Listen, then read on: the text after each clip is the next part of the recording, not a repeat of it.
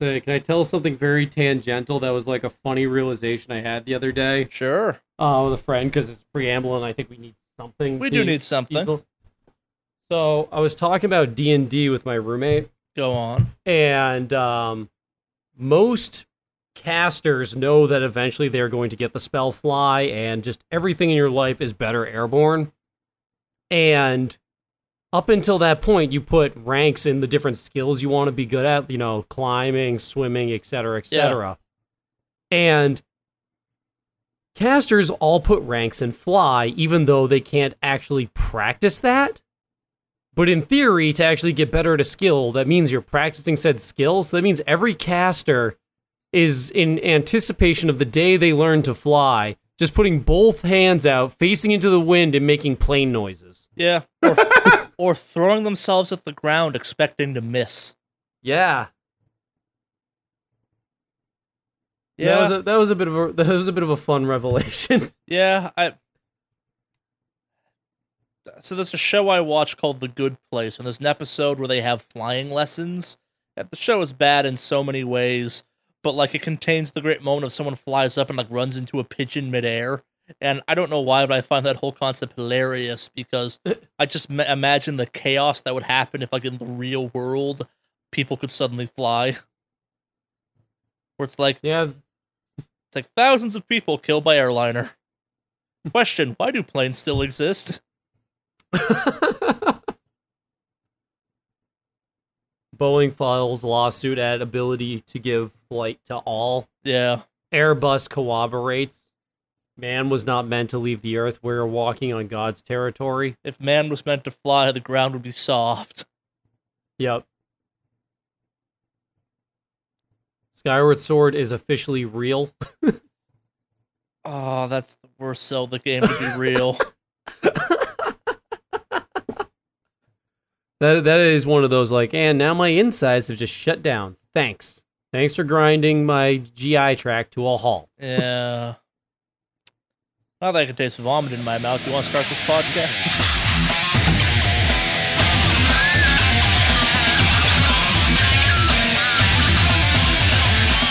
Hello and welcome to Wicked Awesome Cast, episode 77.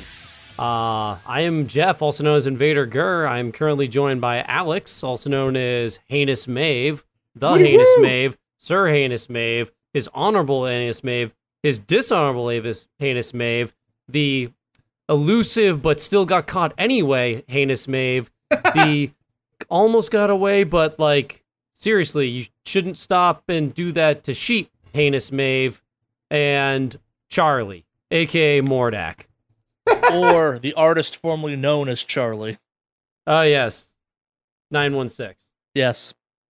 Um, that's at the end of the the artist formerly known as Charlie nine one six. There's another artist formerly named as Charlie, and that guy's a tool. Yeah. He stole your name. Yes, he did. I'm Um, gonna find him someday. and Yep. Kill him. yep. There can only be one. The You have a Gmail account. set of So you realize the? Gmail account was coming from inside, within your own computer. Da-da-da. Say, cue the um the Kill Bill noise. You're talking to the guy that owns the dot com version of our website, but because I lost all the login information from it, I keep getting the option to try and buy it from myself. Have you? I would say you could, in theory, owe yourself a lot of money, and I was trying to figure a way to make that turn around into your favor, and I'm not seeing how it comes back over. We'll figure it out. I, I will someday figure out how to get access to the dot com version of something wickedstudios.com, but Yeah, for now we're Charlie. a .net because I own the dot com version.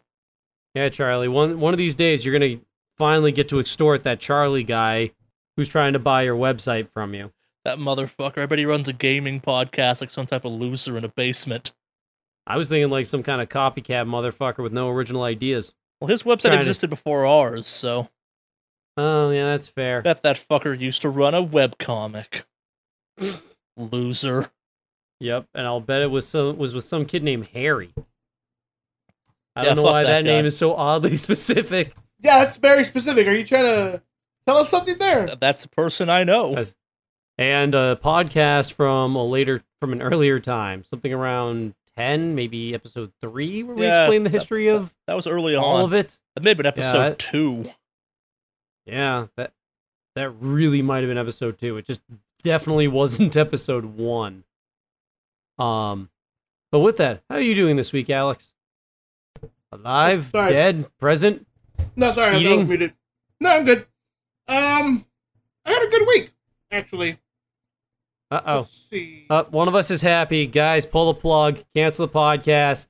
Too too No, upbeat. no, no, We need- Jeff, Jeff. Me and you can be happy. Alex can't be.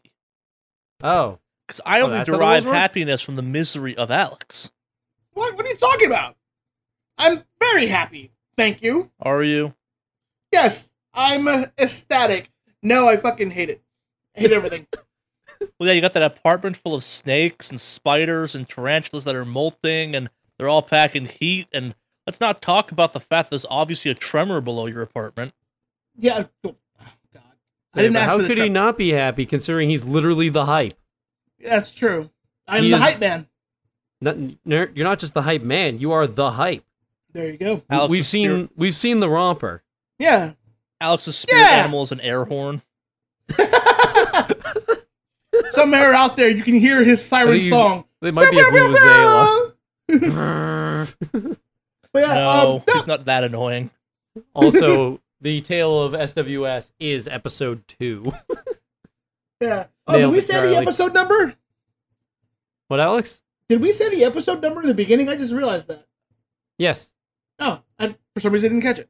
So yeah, um, let's see. What is my week like? Um, well, since we already brought up the tarantulas and reptiles and everything else that's in this house, uh, we were kind of worried recently because the scorpion was actually out in the open. And so, by the way, just just for context, uh, yesterday, I think it was yesterday, Mandy said, "Oh, hey, look, the scorpion's wide open, like right out in the open." My first reaction was, "Holy shit, the scorpion got out of its cage! It's going down. I'm gonna die." And so it's I me shit go is to- and loose. I'm bigger than it is, so I'm And I'm sorry, like- Mandy. That very expensive pet is about to be a very expensive smish. yeah, like I'm dead. It's gonna happen. It's over. Turns out it was just it wasn't hiding under its like little habitat. And so it was just kind of out and about, and she was a little concerned because like it hasn't been eating recently. So we're like, well, we hope it's okay. Turns out it was getting ready to molt, and it molted its shell. So we get there and we see the the the the, the husk of its former self, and then right behind the uh, the, the the display on the other side is the actual scorpion, all in white, like some sort of ghost out of hell, uh, plotting its attack towards me. So, um, it was really trippy.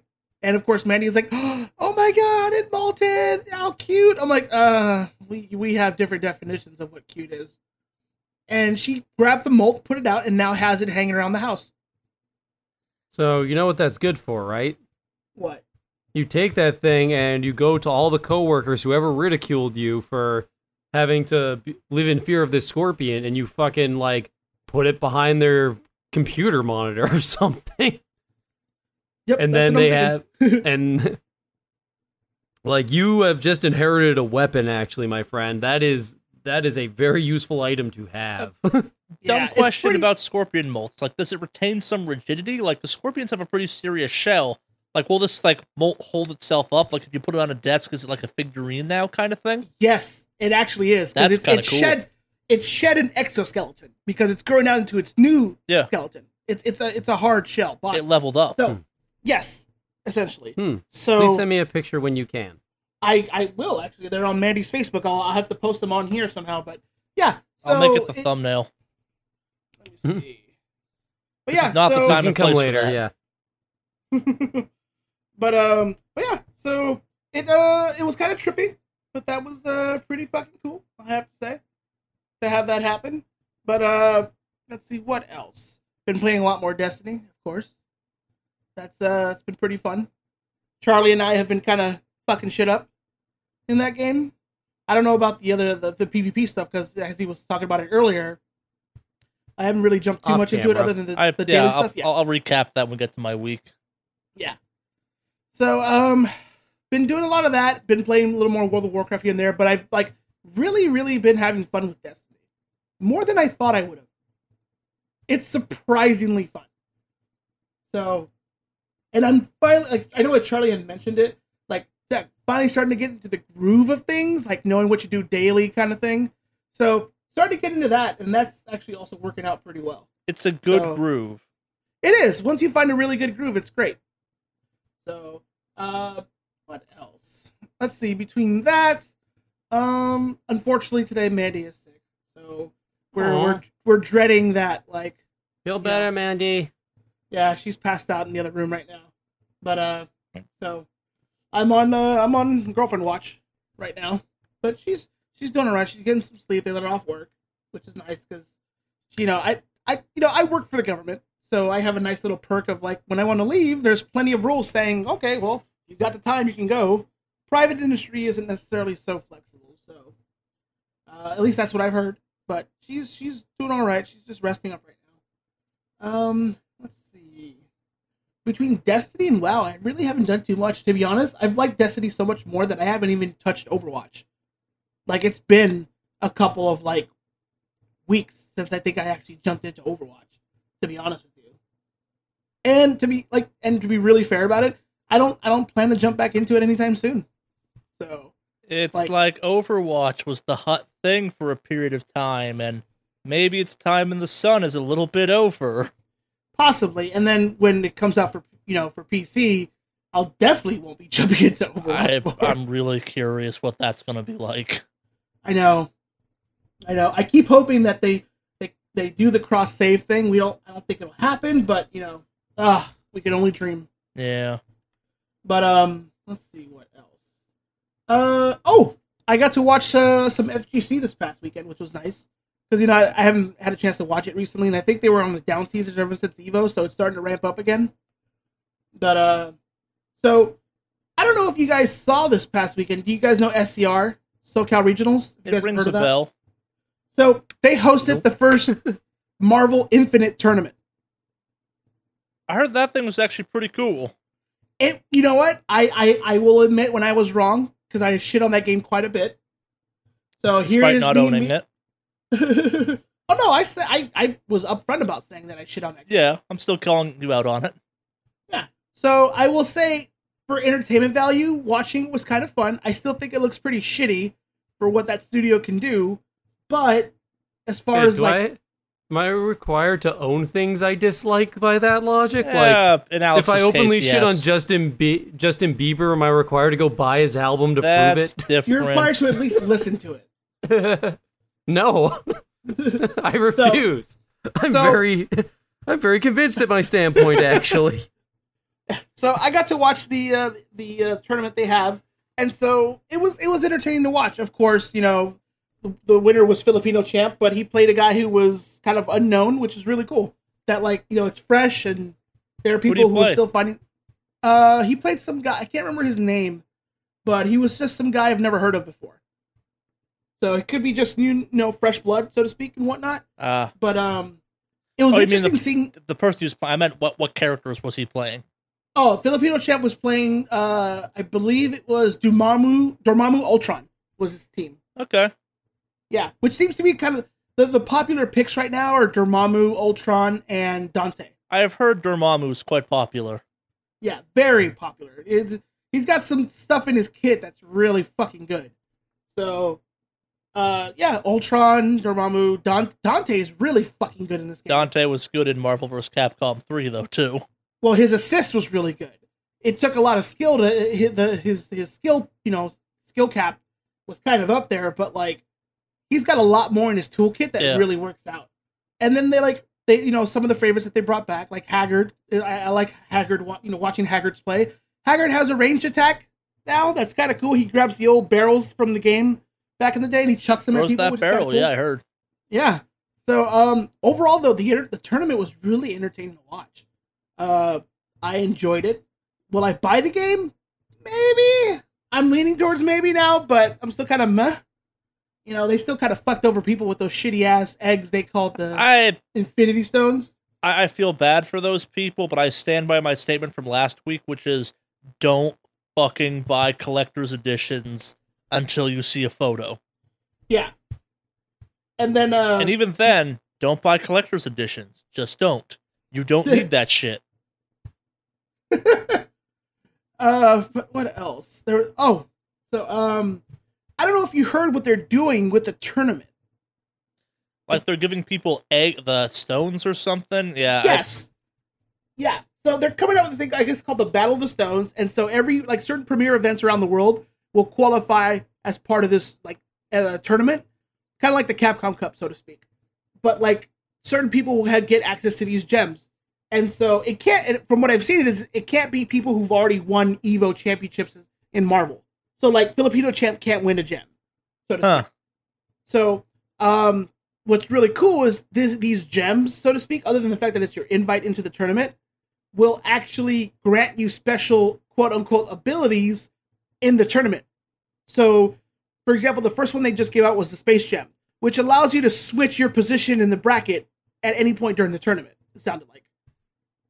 So I if you're like going, what they're going for. That's also bullshit.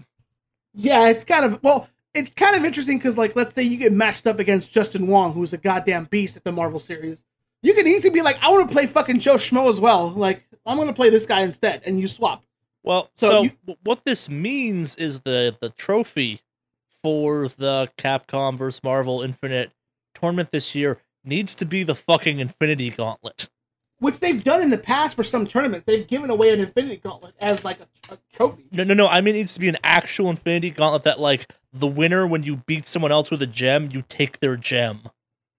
That'd be kind of So cool. at I'd the like end, the person with all the gems gets the Infinity Gauntlet. Huh. That's how that should be played. that should be pretty cool. Okay, Yeah. Capcom, hit us up to help put together your tournament. No.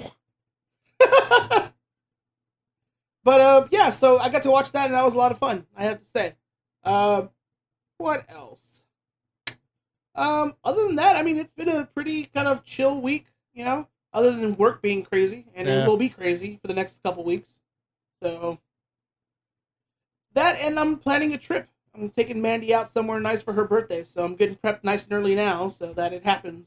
So, but yeah. Other than that, I mean, chill week. I gotta say, good times. Cool. Very nice. Guess I'll go next. Yep.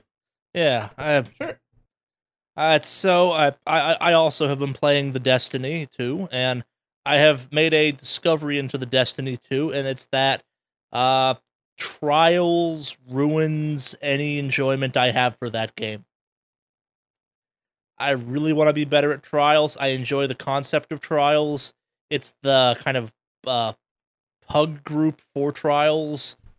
It's the Destiny community at its worst, and it it fucking sucks and it immediately sours me for extended periods of time on that game unfortunately which I, I'm, I'm glad i've learned that but at the same time though too the faction wars started in destiny 2 and this is the first time probably since the first i if you listened to the podcast last week you may have noticed i was maybe a little disproportionately down on the game for someone who's playing as much of that game as i am like this is the first time since probably the first three days that game was out when I've been really enjoying Destiny. I really like the faction war system. Mostly because it gives me an extra thing to do and it's a timed exclusive kind of thing. So it's like no matter what I'm doing, I'm working towards the fact I'm working towards the faction rally system.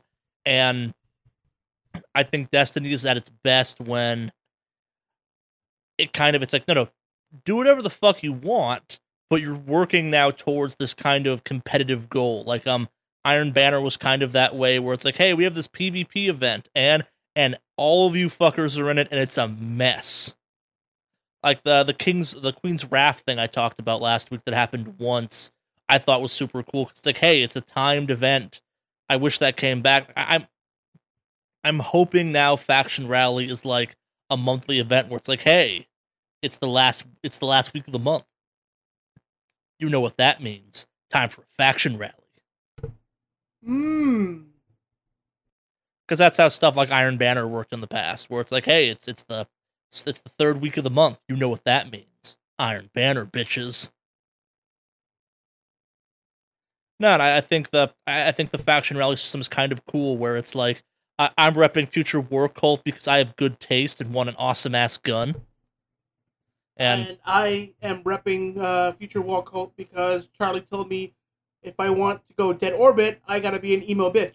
So Yep. I ain't no bitch, as my catchphrase is with Something Wicked Studios. So I am Future War Cult. yeah, I, the breakdown's interesting because I, I- was a big fan of uh, Dead Orbit back in Destiny 1 because black shaders were cool and they had a bitchin' shotgun.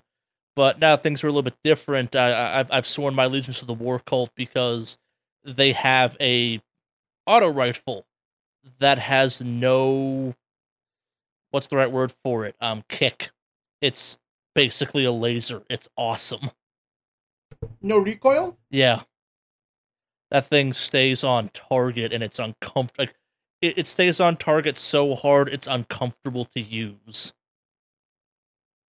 In like the best way possible. It's like it's like man this thing's stability is a little too good. I like it. That and we should prepare for the oncoming war so future war cult all the way Yep. I I really hope Dead Orbit doesn't win because that scout rifle is not as cool as the Future War Cult Pulse, or for that matter, the New Monarchy um sidearm. But yeah, Future War Cult. If you like guns, Future War Cult, and we got those bitchin' ass colors. But so on top of that, though, I the more I play Destiny, the more I actually get back into poking at Star Citizen and at uh, not Horizon, um, Elite Dangerous because I, I, I am slowly, or not slowly, but kind of approaching a point where I want something with the scope of Elite Dangerous or Star Citizen for that matter, but with kind of the space magic-y sci-fi of well Destiny, which means I've been playing Warframe again as well. Uh, it's it's weird. Like it's the so I I every couple of months I seem to come back to Star Citizen. It's occasionally like I feel this is gonna sound real weird. I'll get like in a funk at work, and I'm like, man, I'm gonna go hang out in my ship in Star Citizen. Why? Because I don't own a real spaceship in real life, but in Star Citizen I own a bitchin' ass ship that I can go anywhere in. Okay, let's go fly that around for a little bit. But I I've been um engaged in some ongoing hostilities with a uh, group of space pirates, and I win more than they do, so it's been fun. I've I, I've never looked forward to anything in Star Citizen because I've always been at best a casual player of that game. But and I, hell, I think if you go back in this podcast, I like flat out say I don't think that game's ever coming out. But they have this thing called um Alpha 3.0 coming that like it looks cool and that looks like it maybe is kind of a real game at that point, which is really intriguing to me. 'cause It's, it's starting to come together. Like that game, when it's cool, is real cool. Like I killed a ship the other day by dropping another ship out of my cargo hold on them, Huh. and that was fun. That's fucking sick. Yeah. Hmm. You're not supposed to be able to do that, but because the game's kind of buggy right now, I did it. They should give you an achievement for that. They should embrace that. I- so that's just it. Like it's the as someone who plays all of my consoles with like achievement notifications turned off, I have there's a certain level of enjoyment I now get where it's like I just did a cool thing. I'm doing cool things for the sake of doing cool things. I don't need the game telling me, "Hey, you did a cool thing. You did the same thing a billion times." Like I know, I, it's like admittedly like my fascination with trials and destiny 2 is i want that fucking achievement to be checked off the list because i almost platinum destiny 1 but there was a couple like outliers one of them being trials in that game that i'm like ah not ever getting that fucker but like star citizen elite dangerous give me the freedom where it's like go do cool shit what's cool shit i don't know drop a ship on someone yeah that's pretty cool Mhm. yeah like i i, sh- I I- I'm not. I I still will not endorse the playing and or supporting of Star Citizen because I'm still not totally convinced that game's ever going to be real in the way it promises to be. But the idea behind it's intriguing. Like at the same time, the alien war is starting to kick off in Elite Dangerous, and that's kind of cool too. Like there, there's something kind of chill about a game where it's like, okay, I'm gonna kick back, do some space trucking. Oh shit, aliens! Damn them, Mhm. their superior technology. But yeah. I, I don't think I'll ever get the game I want, which is kind of like the FPS stylings of Destiny with the scope of Star Citizen, or Elite Dangerous, or Eve, but I can dream. Games are getting larger and larger in scope every day. Yeah. Yeah, and like that, you have the guys at Eve that are now playing around with some like Arena Death, or they're playing around with some first-person shooter games. So I don't know. I touch that game every once in a while because crazy person. I. It's weird. Like as much as I enjoy the hard sci-fi games, it's like the space magic part of Destiny. I'm always a fan of because it's like this is weird. This is out there. It makes it not quite as serious because like what are you doing? I'm throwing giant flaming hammers at someone. Cool, very cool. I'm gonna go knee kick that boss to death. Okay. Yeah. I also saw Kingsman over the weekend or since last podcast. I saw sorry, Kingsman the Golden Circle.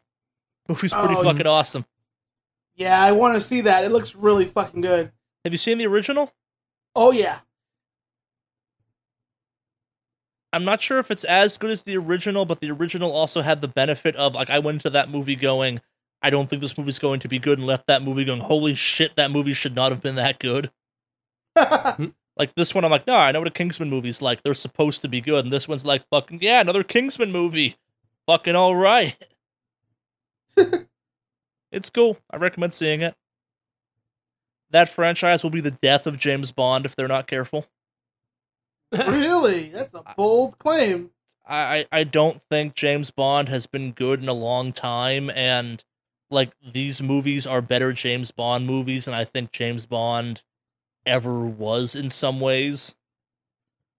Uh, Like it's everything I like about that franchise distilled down and made better. Where it's like, no, no, no, we're self-aware enough we can do some real fucking out there shit, but at the same time, like it's this glorious mess where no part of that movie should in kind of many ways work, but as a collective whole, you're like, that's a fucking awesome spy movie. hmm. Yeah. Hmm.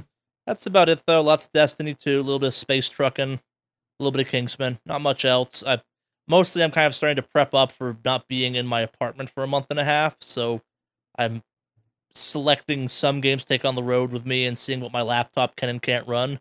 I think it can actually run Warframe and Star Citizen, which is surprising Nice. and kind of cool. Yeah, it's a pretty good upswing. Yeah. We shall see. So that we just leaves need say now we just need them to release uh Persona 3 Golden so you can take your Vita with you. Yeah. That'd be neat. I'd take Would my be. Vita anyway, because fuck it, why not? I need to take it out for a walk every once in a while. Pretty much. Oh, I've also been playing Pokken on the Switch, which is a poor life choice, but it's still fun. Yep. Yeah, that that game makes me retroactively dislike all Pokemon games a little bit. Cause that's the Pokemon game I always wanted. like I kind of want that battle system to now be how all Pokemon games work. And I'm pretty convinced you could do that. Hmm. Random battles are fought in the 3D six axis battle arena Well, or So it's it's one of those things where kind of like it's the axis. Re- regardless of what you think of the writing of the show, the cool thing of the show is you get to see the Pokemon do the actual fighting. Like it feels like a real fight. There's action and stuff like that. And the joy of the game is kind of the adventure, the story. Uh, imagine a Pokemon game where like whenever you went to a Pokemon fight, you got to do that kind of fighting game level show worthy Pokemon fight. Mm-hmm. Yeah.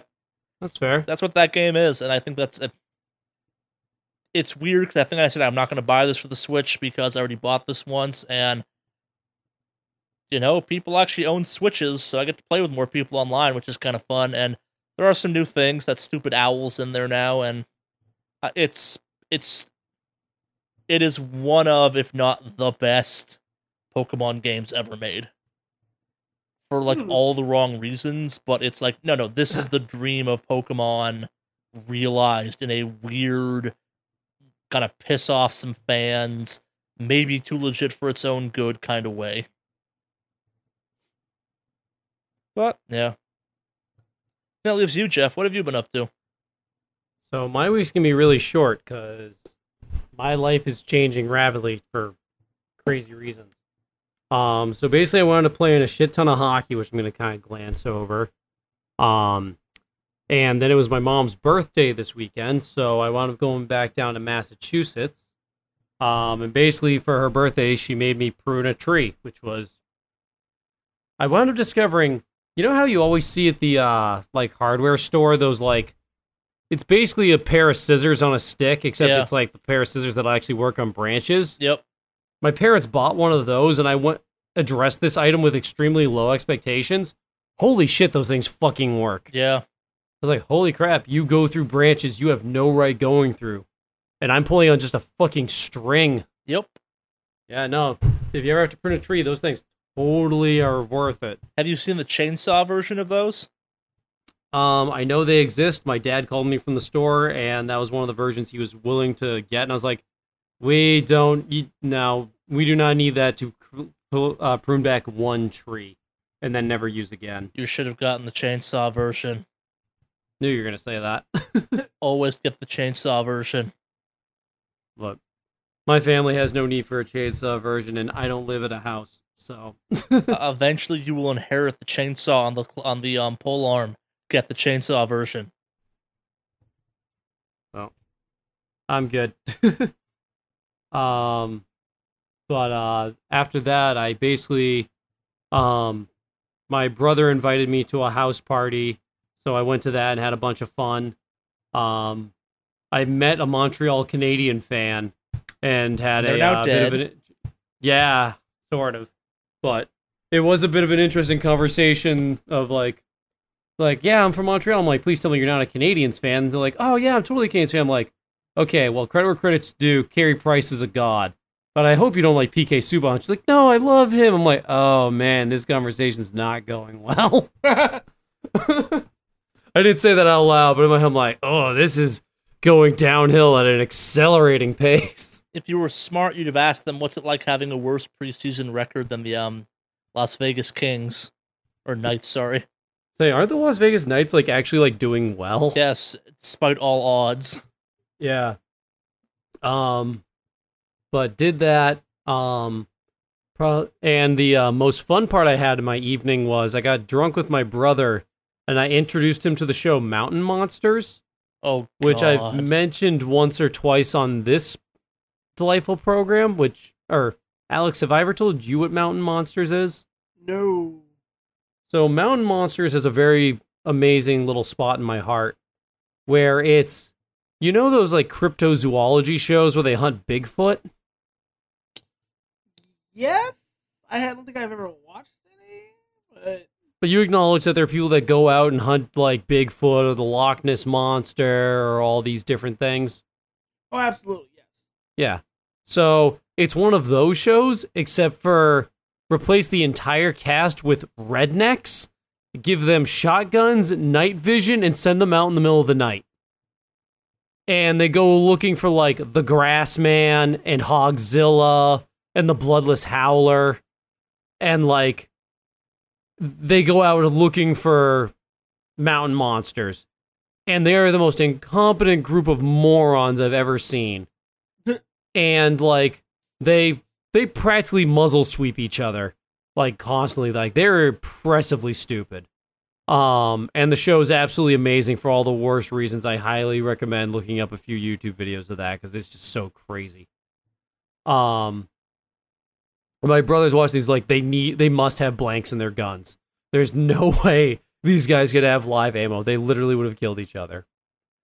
Um but I'll go to the like the one video game news thing I've got, which is kind of tied to news, but I'm just gonna list it my week because it's the only thing that's near and dear to me. Which is uh, League of Legends Worlds is currently undergoing, and they've decided, I guess, that Worlds should be a month long fucking event.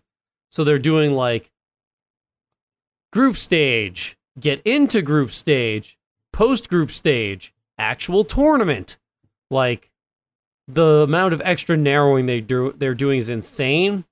And the Russian team this year, which was Gambit Gaming instead of uh Lox Luna, Nox Luna, unfortunately, Gambit has not done as well as we had hoped, and they will be uh, they have lost out of the tournament. So that was that was my downtrodden video game news. Um, because me and Charley like to root for the Russian teams because they're do. crazy. Um, but that brings you up to speed with me. Um, or I guess the one last thing is I've been offered a spot full time by uh the rink near me to start playing goalie on Thursday nights. So just hanging around and being a hockey bum is now spiraling into I'm being like offered real ice time, which is really cool. Let's make you a Oh. hoser? Or the guy who hoses off the ice at the end of the night? Yes, that's what a hoser is technically. Yeah. No. Yahoozer. But Hoser. Yep. Which is a reference to, or if you haven't seen the YouTube video, Clark the Canadian hockey goalie, that's fantastic too. No, no, that's just Canada. Hoser's a real thing they say up there. Oh, I know. I, I'm aware of the term. I still recommend the YouTube video. Fair. Um, but yeah, that brings you up to date with me. Just been a lot of like running around doing stuff, like hockey multiple times. So I'm consolidating all of it. um. So yep. Yeah. Well, I Oh, suppose that. and I have a I have an angry orchard. That's, ah, that's my my positive news. I suppose that means it's time for news then. Yep. Yeah. Yes. Damn it! Oh, we were so close, Charley. I No! honestly wasn't sure if we were still doing that. In all honesty. No, that was a false sense of hope, boys. Yeah. I, it, it really was. You slowed in, gained my trust, and then rammed me. Yeah. So uh, we, we got some news this week, unlike some other weeks, but the news is back for better or worse. We're gonna start this one off with uh, the devs behind Battleground, um, Battlegrounds, uh, Blue Dot or Blue Point. I'm blanking on the name right now. Are threatening to go after um, Epic Games for that whole Fortnite battle royale mode they're now pushing, and this gets extra weird because um, do you know what engine Battlegrounds is made in? Unreal Engine. hmm Uh huh. So they're they're not quite out there saying it, but the kind of accusations imply a variety of things from you guys are saving the good version of Unreal for yourself, which is uh well uh I think it's said every once in a while actually oddly enough and also insinuating that maybe uh Epic might be benefiting from some of the trial and error or stuff that uh those guys have done. I Epic knows their engine, so I, I think this is more Player Unknown's Battlegrounds has really enjoyed a period of time with no competition in that space, and Fortnite's Battle Royale mode is free and doing really well for itself. It's already up at a million users. Really? Yeah. Wow.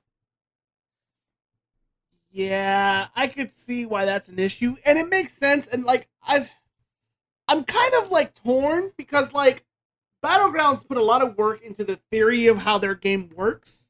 Like, I understand it's the same engine and all that. stuff. So I but- disagree with that because Battlegrounds is just a full game made out of an Arma mod. Eh, it, Yes. it's done a lot more with it. It sounds like. From what I've seen, it's a lot more. But like, here's the thing: it sounds like Fortnite's version is essentially a copy and paste. Well, it's got Fortnite systems like you can build and shit like that in the game. Like it's got some differences, real differences. Mm, I don't know. That's going to be interesting to see where that goes. But Yeah, it's don't get me wrong. I think this is definitely someone looking at Battlegrounds and going, "Hey, that's pretty successful. Maybe we should do that." But also, like that game's been out for like what three months or something like that. uh, Th- This is pretty quick, even to turn around in three months, because Fortnite's relatively new. Huh.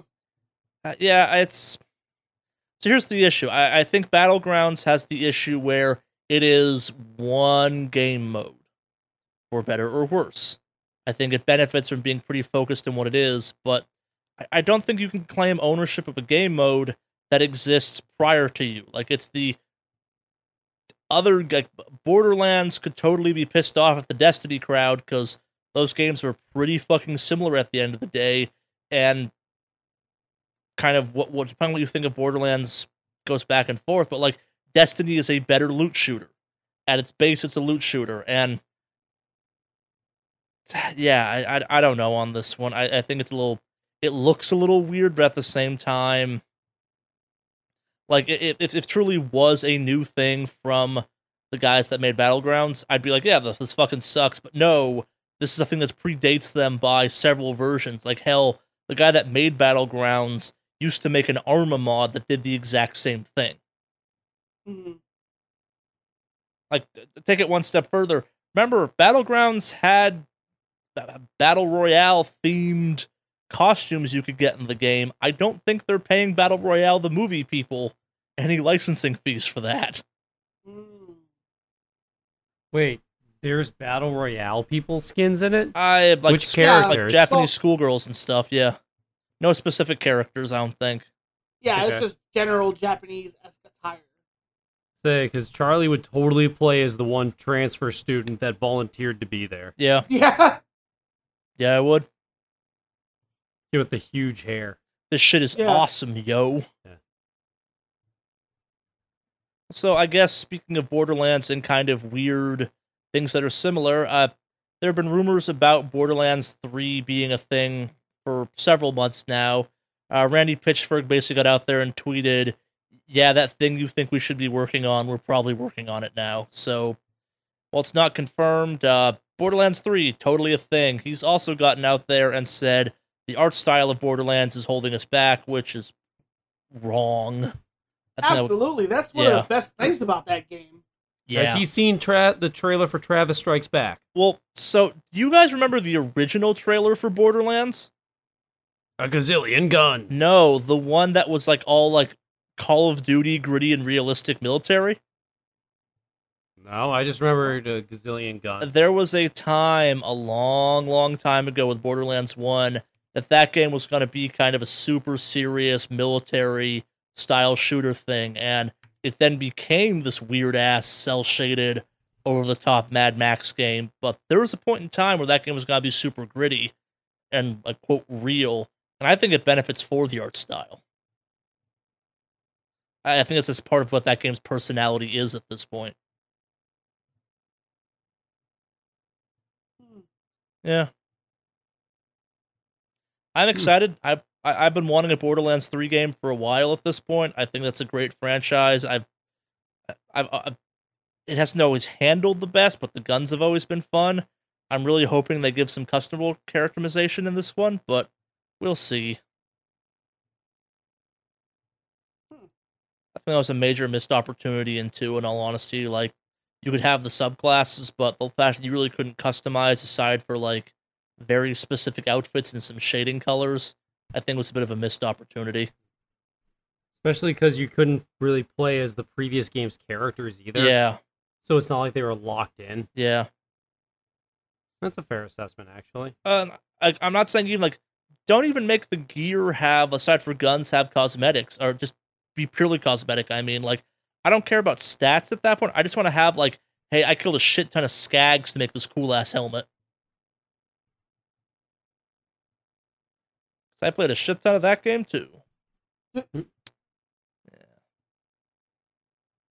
Moving on from that though to kind of some open speculationy stuff. Uh, Razer has announced it will enter the mobile phone market before 2018 hits with a mobile phone aimed at video games.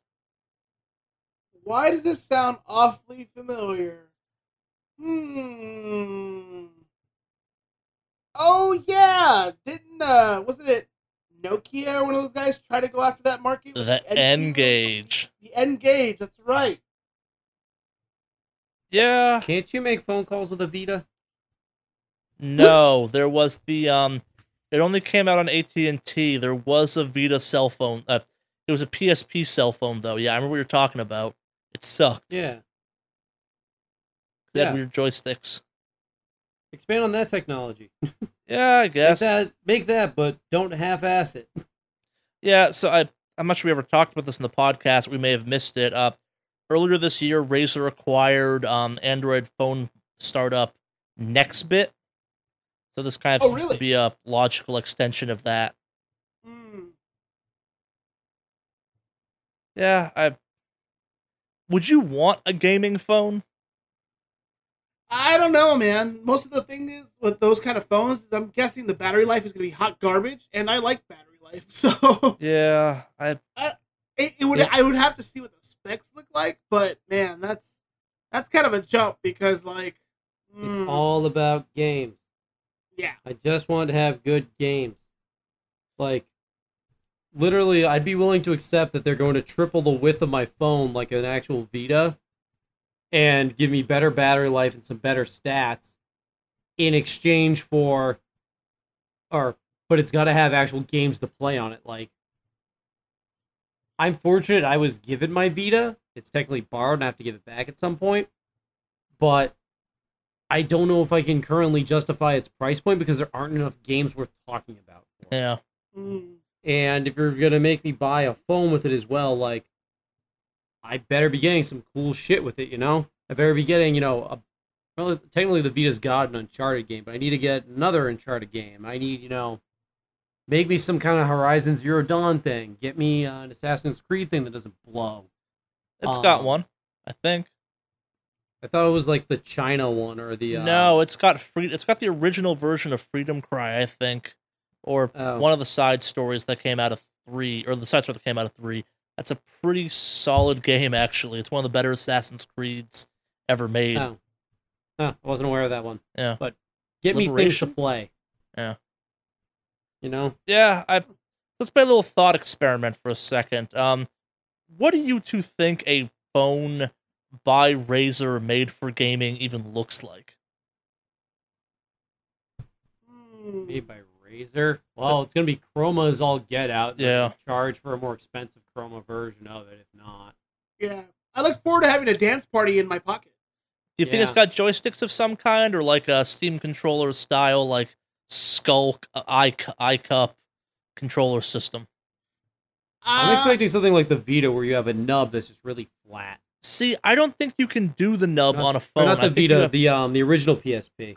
I don't think you can do that either. I think you've got to do like a They've better recessed touchpad. versions of that before. I guess, and that's what I'm saying. I think it's like a touchpad, like the Steam controller has those like recessed touch surface things. I think that's what you have to do. mm. Which controller was that? Um, the Steam controller. It doesn't have joysticks. It has slightly like domular indented. I, I always felt like I, Yeah. holding the controller felt what I imagined So- like driving your thumbs through someone's eyeballs would feel like because it was weirdly kind of proportioned at that point. But So I own. I don't play it very often, but I own it. Um, what's it called? GTA Vice City for the phone. sure, because that was an extremely well done port. Honestly, the way your fingers rub against your uh, screen when you're not using like your index finger and you're like really like fat fingering it with your thumbs Hmm. gets really chafy and shitty after a while. Huh. Like I actually would not really be in favor of a better touch screen. Um, because you wind up sliding your finger on it constantly, and that just winds up like you were like just take your thumb and rub it on your desk back and forth a hundred times for the next like minute and a half and make a decision whether or not you you enjoy that. no, that makes sense. um especially in a game like GTA where like you're running in circles and doing like weird turns and stuff where you want to do like a hard turn. Like it gets a lot extra crappy, which is why so many of the games like when they redid Final Fantasy 9, you can click on the ground and the character auto walks there. Like games that have that for a system work a lot better. And if I'm going to expect this thing to be a full scale gaming thing, I don't want to be shoehorned into phone specific game. Yeah, Yeah. it's Razer's the one behind it, so I feel like they'd at least be going after like that Nvidia Blade market or something. But yeah, it it feels like a weird thing to do for them. In all honesty, Uh, I mean, it also kind of feels a little bit like the natural progression of what's Razer going to do next. Oh, well, we look at our friends Nokia and Apple and see what they're doing, and well, Oh, I think they should build a the big boy table. I think they should build a Steam box. I think they should try and find their way into kind of uh, not the console market, but the home box attached to a TV market. Like, and Steam box is the obvious choice there for me. I thought Razer did that at one point. Maybe they did. Maybe they need to do a better one because I don't remember them doing that. I think um Nvidia did that. Maybe Razer did. Yeah. Searching Razer console does bring back like they did release like a little box thing.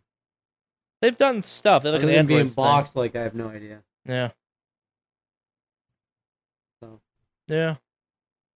Don't know. I know it's hard because when you search Razer and console, they make a lot of shit for like Xbox and PS4. So Yeah, they like, make, uh, their headphones and shit. I was looking at their custom PS4 controllers over the weekend and chose not to get one. But yeah, they do stuff.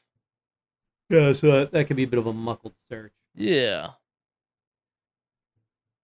Speaking of muckled, I guess. Uh, did you guys see the chart EA put out explaining how much more game is in the new Star Wars game than the previous one?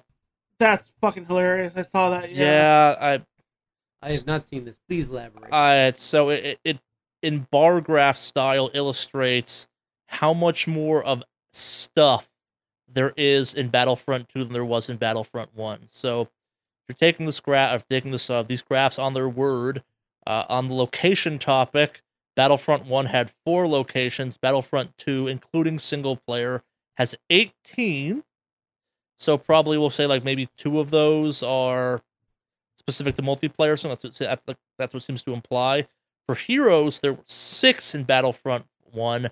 There are 14 in Battlefront 2. And for vehicles, there were 11, and now there's 39. May, or I feel like this just goes to show clearly they don't understand what made the game good. I. Oh, I, I think they do. I just think this is like the most weirdly corporate, what the fuck way of conveying, hey, we put more stuff in the game. Eh, fair. uh, it's also weird seeing these numbers out there because it makes you realize, man, there really wasn't fucking anything in Battlefront One. Oh, I've gone back and played Battlefront One recently. Yeah. It ages weird. yeah. um, the aim assist in that game is unforgivably like miserable. because I have been multiple times where I'm like leading headshots and it starts auto snapping to torso. So I'm like, stop it! And it doesn't have the ability to shut it off. Yeah. Moving on from that, uh, Oculus founder Palmer Luckey has formed a new VR company.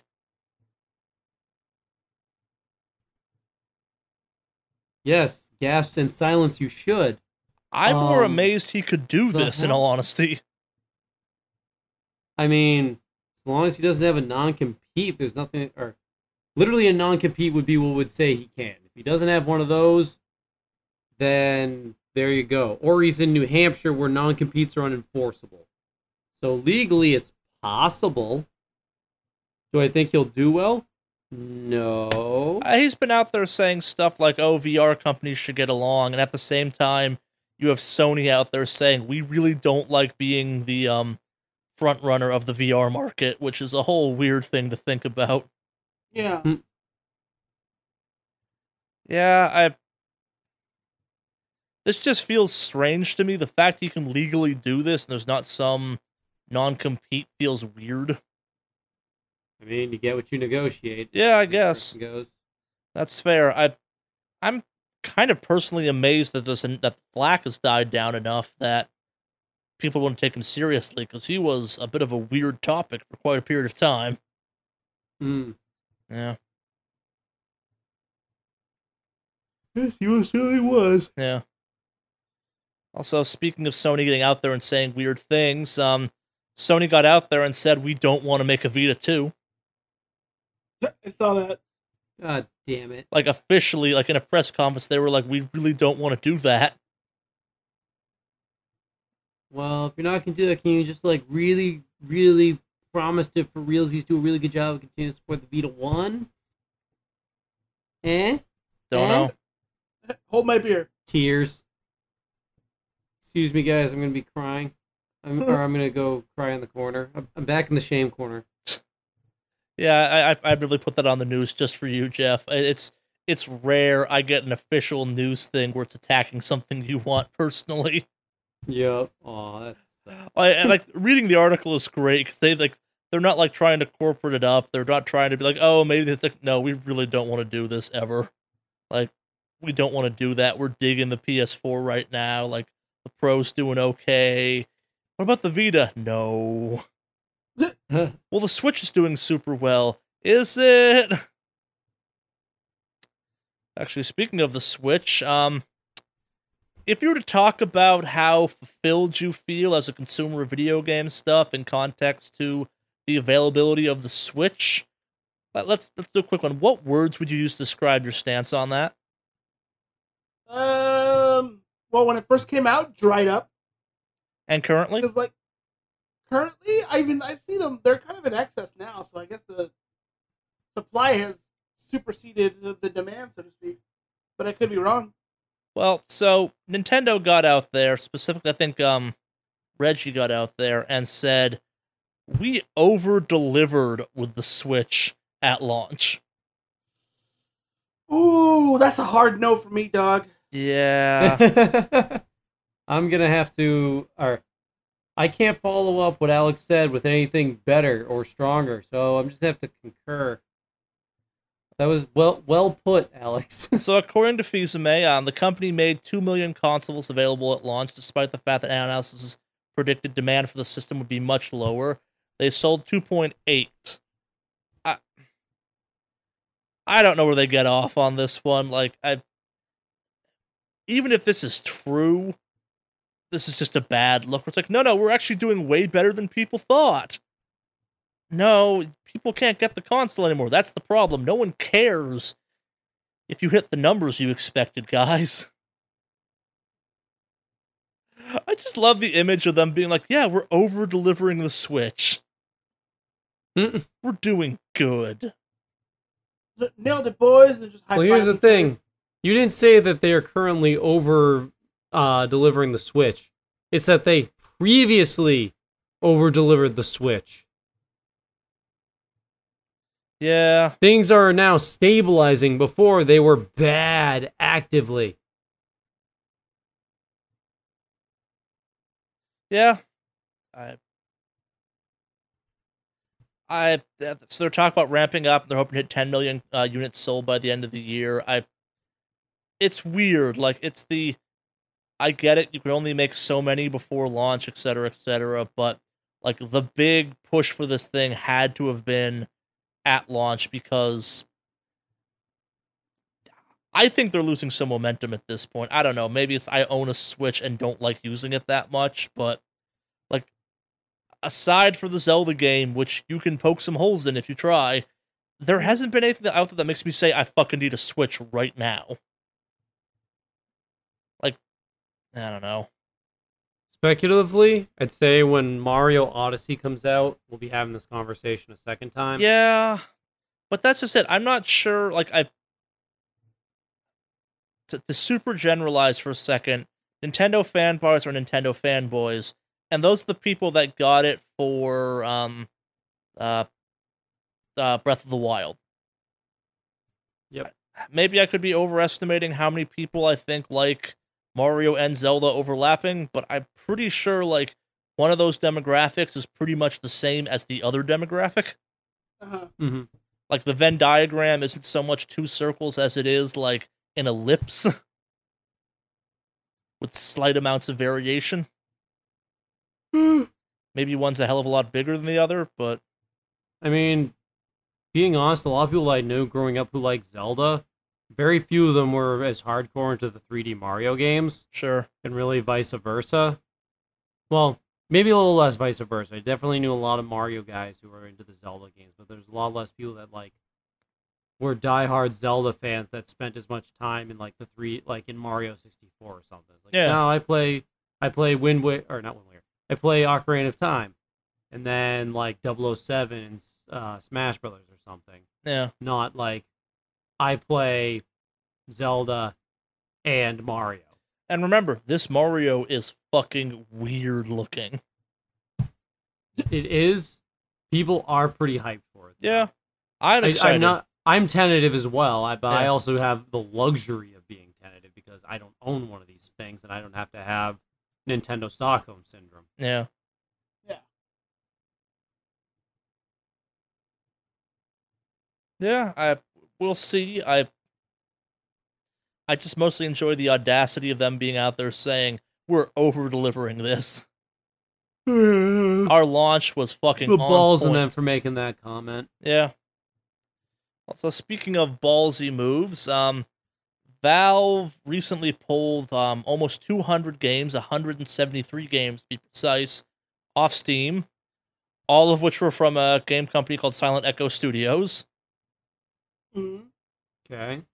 Uh, these were called spam games, where they're kind of quick cash grabs, maybe not really even games to a certain extent. They're typically cheap. They're really not really games. Often they're like rip-off mobile ports. Yep. Um, there are companies out there whose entire marketing strategy is to release, you know, 250 games a year of shit and hope that one of them sells 10 more copies than the others. Yeah. I, it's it's nice to see them doing stuff like this because that marketplace has been just glutted with junk lately. But Yeah. like, like the fact you could pull 200 games off roughly and they're all from the same developer is nuts. It's developer or publisher actually. That does make a difference. If that is developer, that's an even bigger feat than publisher. Yeah. Hmm. Sorry, they're all tied to Silicon Echo Studios, so I don't know on that one actually. Mhm. Yeah. Don't know. Let me find out what they are. Yeah. Well, so uh, we got some Vivendi news. They've been out there uh, shaking the chains again. Um, they got out there and kind of publicly said they don't know if they're just gonna sell the Ubisoft shares or move into a hostile takeover position, but they're gonna do one of the two eventually. Okay. Yeah. Well, uh, that that does seem very the either or spot they're in anyway. Yeah, it's it's kind of Either that or lethargic. relinquish I like. control, and that's just not happening. Yeah, and I guess kind of the big deciding thing is um, coming up. There will be a point in time where their ownership of the company will automatically double, courtesy of some deals they have in place, which could which could conceivably be the perfect time to do a hostile takeover when you own thirty percent of a company at that point. Yeah. Yeah, it's it's kind of interesting. We've gone this long without a Vivendi update. Uh, no, I find that easy to believe. Fair. Is slow and methodical. They they also have the luxury of they literally can eat. Um, is it you? Not Ubisoft. Um, God, why can I not remember the name of this goddamn company? It's Ubisoft. It is Ubisoft. Yeah. Yeah, they can literally eat Ubisoft at whatever rate they want, and Ubisoft can't do anything about it. So unless someone else comes in and tries to snipe them, which would be a pretty ballsy move by another developer, Ubisoft is like it's when you see like the animal like on the ground kicking and screaming while the wolves just encircle it. No one's going to fuck with the wolves, and the wolves just have to wait while it bleeds out. Yeah. Yeah, Vivendi's already got their prize. They're just they'll take it when they're ready. Yeah, or they'll sell off the shares for massive profit. Then someone else will be in that position. And then someone else will be like, "Ha ha! now I own controlling stake in ah shit, it's Ubisoft. You guys made that South Park game, right? Yeah. Yeah. Which I'm still waiting for. I I was with you and all the stuff they've shown for it recently has made me go, I'm not sure I'm actually going to buy this now. They've done an amazing job of killing any hype I had for that game, partially because it's taken so goddamn long, and partially because I, I, don't know. Like I, I really enjoyed the first one, I'm not sure I ever wanted to replay it or play a second one after completing the first one. Hmm. Like it's like, oh that that was a thing I played. Neat. I don't know. I also don't like the whole superhero thing as much as I like the Game of Thrones thing. I'm curious. What's the Game of Thrones thing? Uh so uh, and maybe you missed this whole thing. So the characters they were playing in the first um South Park game, they were Game of Thrones characters essentially. Like it's based off of the whole Red Wedding story arc they did. It's like three episodes long or something. It's a parody of Game of Thrones. That's where all those characters Yep. come from for the most part. Oh shit! I never put that together. Yeah. Yeah, the whole Coon and Friends set of sub characters. I I don't know, I always thought they were dumb. Not quite as clever. But yes, beware of the Red Robin wedding. Yep, it was a fantastic set of episodes. It- It's some of the best South Park in a long time. Who's walking who through the Garma Trail now, asshole? Stay out of my goddamn garden. I think a shit in your garden. He's gonna betray you. Hmm. But yeah, I that brings us to our last piece of news. The um SAG AFTRA uh voice actor strike appears to be winding down finally. Yay. Yeah. Get back Nolan North. I think. I- I think he's been back, so you probably run to the same impression I was, which was that it was against everyone.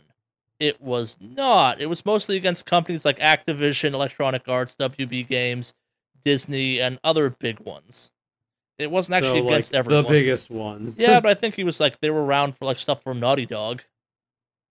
That's fair. Yeah, the the full list is um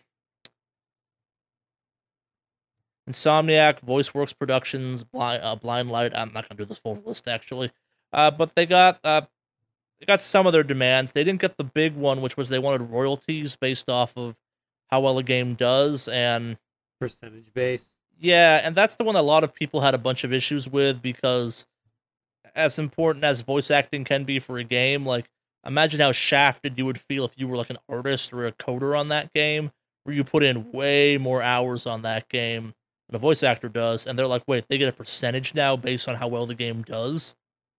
Yeah. I understand the want for it, but at the end of the day, it's like, no, no, no, you are not.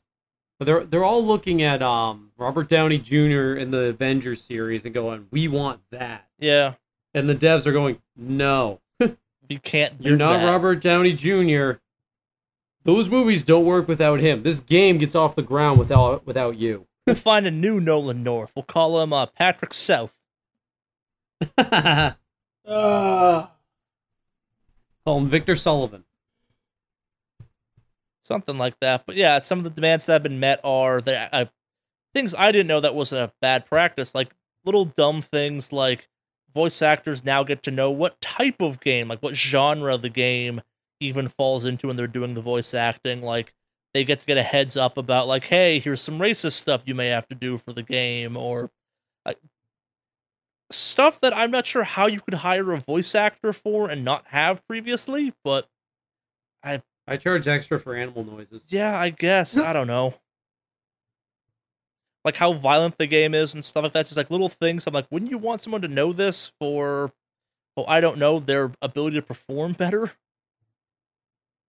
They do, but I mean, it also ties in with if you've ever seen a lot of interviews with a lot of voice actors, they'll get asked about lines all the time by their fan base, and they're like, uh, that was a throwaway line when they told me I was just doing like generic villain number four, and then it Yeah. turned out like I was the sidekick villain.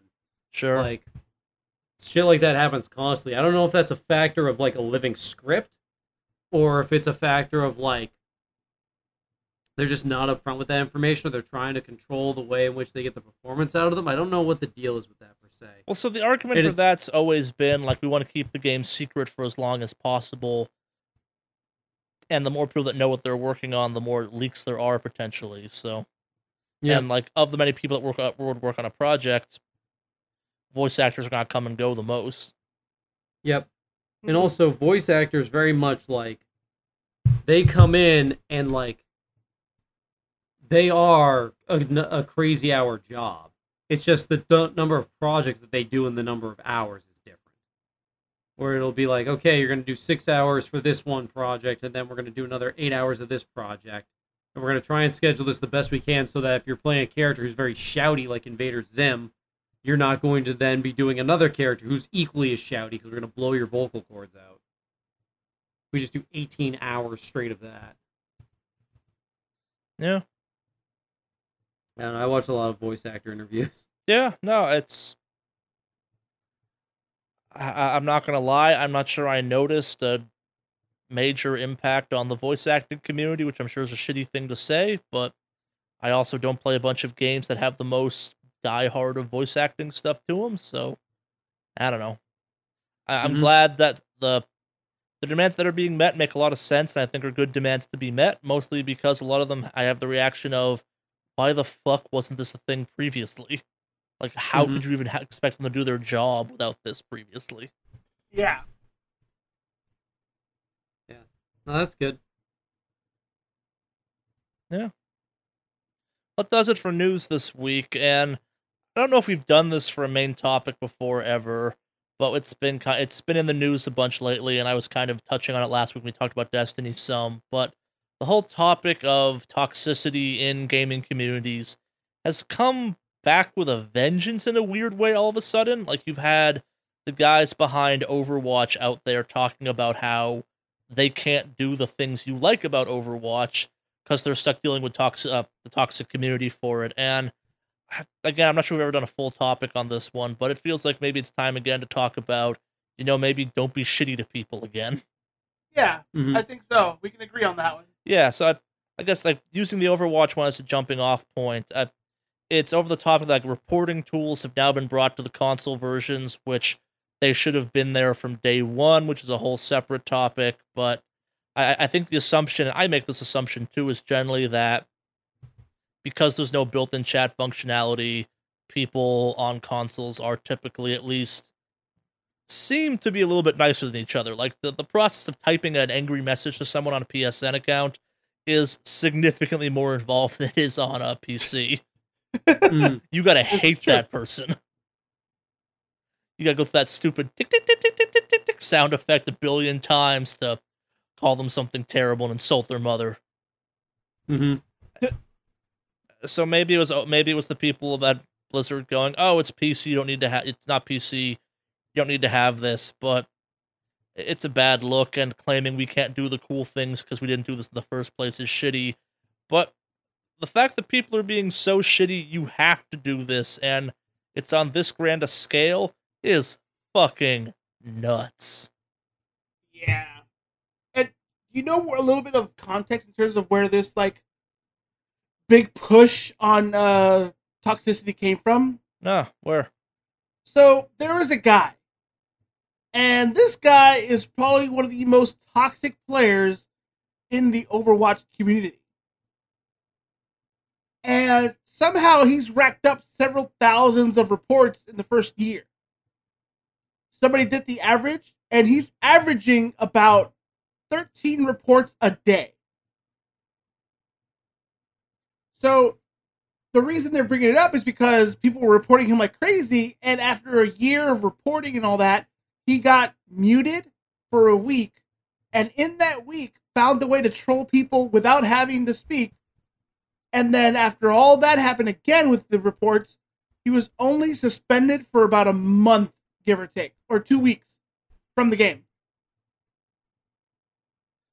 Yeah, I- So, oh, sorry, go ahead. is that just like the Overwatch response to that level of reporting is shitty or what? Well, it's that they that don't sound- do. it's, they, they're not doing anything about it. Yeah, that's Have like you ever heard of not- a person called Tyler One? he's a league player, right? Correct. He's the guy that plays the guy that throws the spinny blade, right? Um, guy who throws the spinny blade. Uh, he's got like a boomerang blade thing. There's a girl with one of those. I thought he has one too. Like it's the character he plays, like it's showing some spinning a blade in one hand or something. Big Oh, fucking a whirlwind little- thing. Is it a little like teddy bear creature? I don't think so. Because that's one that's got a boomerang. There's a there's 131 champions in the league. He's playing multiple of them. Sure. Um, but Tyler One is so toxic. Riot Games has given him a perma ban, and any accounts that they find out of his, he they instantly ban. The guy streams, and he has to hide the names of every person that he's in games with because Riot will re- personally go through watch and reverse engineer his uh, game history and retroactively ban him. He made it to number one in Challenger, and Riot used that information to ban him. They have made it their personal mission to ban this guy. What the fuck did this guy do to get on that type of shit list? Like that's almost He's impressive. been he's been doing he has been horrifically toxic and just like racist and terrible and like I don't know, I don't watch him, but fair. he has earned himself the ire of Riot. No one actually there's no one out there going Tyler one is a victim. Sure. Um the but uh Riot also went out of their way to after it was like the second worlds or the second season of League of Legends where they first started having like professional players and teams and whatnot. Mm-hmm. They banned probably like eight or nine professionals, which out of the like eight teams times 10, so out of 80 people, so almost 10% of them they banned for being toxic and predominantly racism, and they banned players for a year. They let them come back. Like um, one of them was a guy named I Will Dominate, but Riot has been very active in like community toxicity curbing. And I do feel a little bit that Blizzard coming in and Blizzard is now implementing the like rewards for being a non douchebag in game, right? Yeah. They're just once again playing catch up to Riot. Um, Riot had it, therefore Blizzard has to get it. No, so Um, uh, to throw Destiny in the mix for a second, um, Bungie cites the lack of matchmaking for raids and trials on trying to stop toxicity in the game, which at the time and maybe a little bit now I think is bullshit. But all the trials I've been playing lately, yeah, maybe that's the right choice. Actually, like the hardest things in the game, maybe you don't want randos being able to rage quit out. so here's the thing. Or one, that's fucking dumb, and here's why. Yeah, Um, so Counter Strike has Bad Bear Island. okay. Um, which you know the concept, or when I say Bad Bear Island, you know what I'm talking about, right? It's a place for all the horrible people. Yes. Um, based on in Alaska, there is a like an actual island where they take bears that have multiple like human incidents, like breaking into like homes and stuff, and like we you are a danger to society, and they take them, they put them on Bad Bear Island, which is like 50 miles from the nearest thing, um, where they go to be on timeout for forever. Can we just can we, can we pause for a second and enjoy the image of like a, a gang of bears, delinquent bears roaming an island? Yep, no, that's out there. You can go there. um, but in Counter Strike, if you were a generally like not, if you start get ranking up a bunch of tickets and bands and whatnot, you wind up in games with more people with tickets and bands. If you're a shitty person, you get ranked with shitty people, and you get matched up. There are algorithms out there to fix every single one of your problems with Destiny matchmaking, and they're stupid easy to implement, and it's a shame on them for not having it. Yeah. No, that's fair actually. yeah. Um, so games are out there doing stuff about toxicity. Um, I wish League would do a little bit more of what Counter Strike is doing, but also League has got that. He, it, it's just such a fuck massive community. I don't know if it works. It's weird to have Um, Counter Strike being a positive example of how to deal with toxicity, because the fan base for that game is generally viewed as nuclear fallout. Yeah, I'd Yeah. say Steam is also, or that's also one facet of Yeah. Counter Strike doing something well. Steam or Valve really has kind of paved the way for here's what it's like to be an inactive member in your community. How's Dota doing? Hmm, on fire. How's Counter Strike doing? Hmm, on fire. like, they're as much as I don't know if I can say that what Riot and Blizzard have done have like really made a real lasting impact in Yeah. the world. Society is a better place for their actions. I can definitely see and quantify what the lack of their actions looks like. Yeah, I'm all for at least some comeuppance happening to people that are shitty online. Yeah. And I do like that Riot, or I'm going to give all the credit to Riot because everything that I've at least heard that Blizzard's trying to do is just a recycled idea from like Sure. two or three years back. Um, they're at least trying to get into and explore ideas other than the ban hammer. Um, for like trying to resolve toxicity. Well, they did that. They, Blizzard did something similar to that with cheating. Um, so a while ago, a couple years ago, uh, Blizzard did this. Well, not a couple years ago, but like Blizzard started issuing out huge, massive ban waves, but like not permanent ban waves for like six months. So, like for WoW, for example, um, for a lot of the bots and gold diggers, like the gold diggers, but the gold bots and all that stuff, they did a thing where they ban like they, they they collect a huge number of like not necessarily reports, but like the they track this yeah culprits, right? And then once they've confirmed that all these people are in fact culprits and there's no benefit, like or not benefit, there's no shadow of doubt that it's they are culprits, they'll like ban everyone in a massive wave. And they'll do it for six months. So and I know because I was banned for six months a couple years ago from From WoW. what game? Or World of Warcraft. For what reason? I was botting. So I didn't, I didn't want to level up my own characters on WoW. I got tired of it Sure. and I hated leveling up. So I bought it the leveling up system. I didn't do it for PvP or any of that, which there were some bots for, but it was mainly just for leveling up characters. So I did. And so yeah, it was a six month ban. And what they did is like they could have easily just said banned, your account's gone forever, but they were saying that banning people permanently only all it does is make them buy another account Sure. and go right back to botting. And so instead, they ban people for a long period of time and then have them come back and they can just continue where they left off. But like all your gold and anything currency wise is gone. So you'll start with zero gold in your pocket, so to speak. I kind of wish the Blizzard version of that for WoW was, and then we're gonna charge your credit card instantly for the amount of money it would cost to sit out your ban. That's Well- the uh, that's the Steam version of it. Yeah. So Here's a mass banning. That game went on sale. Wink, wink, nudge, nudge. Yeah. Well, and see, that's the other thing. Like after they did a big ban wave a couple years ago, like I want to say maybe it was a year and a half.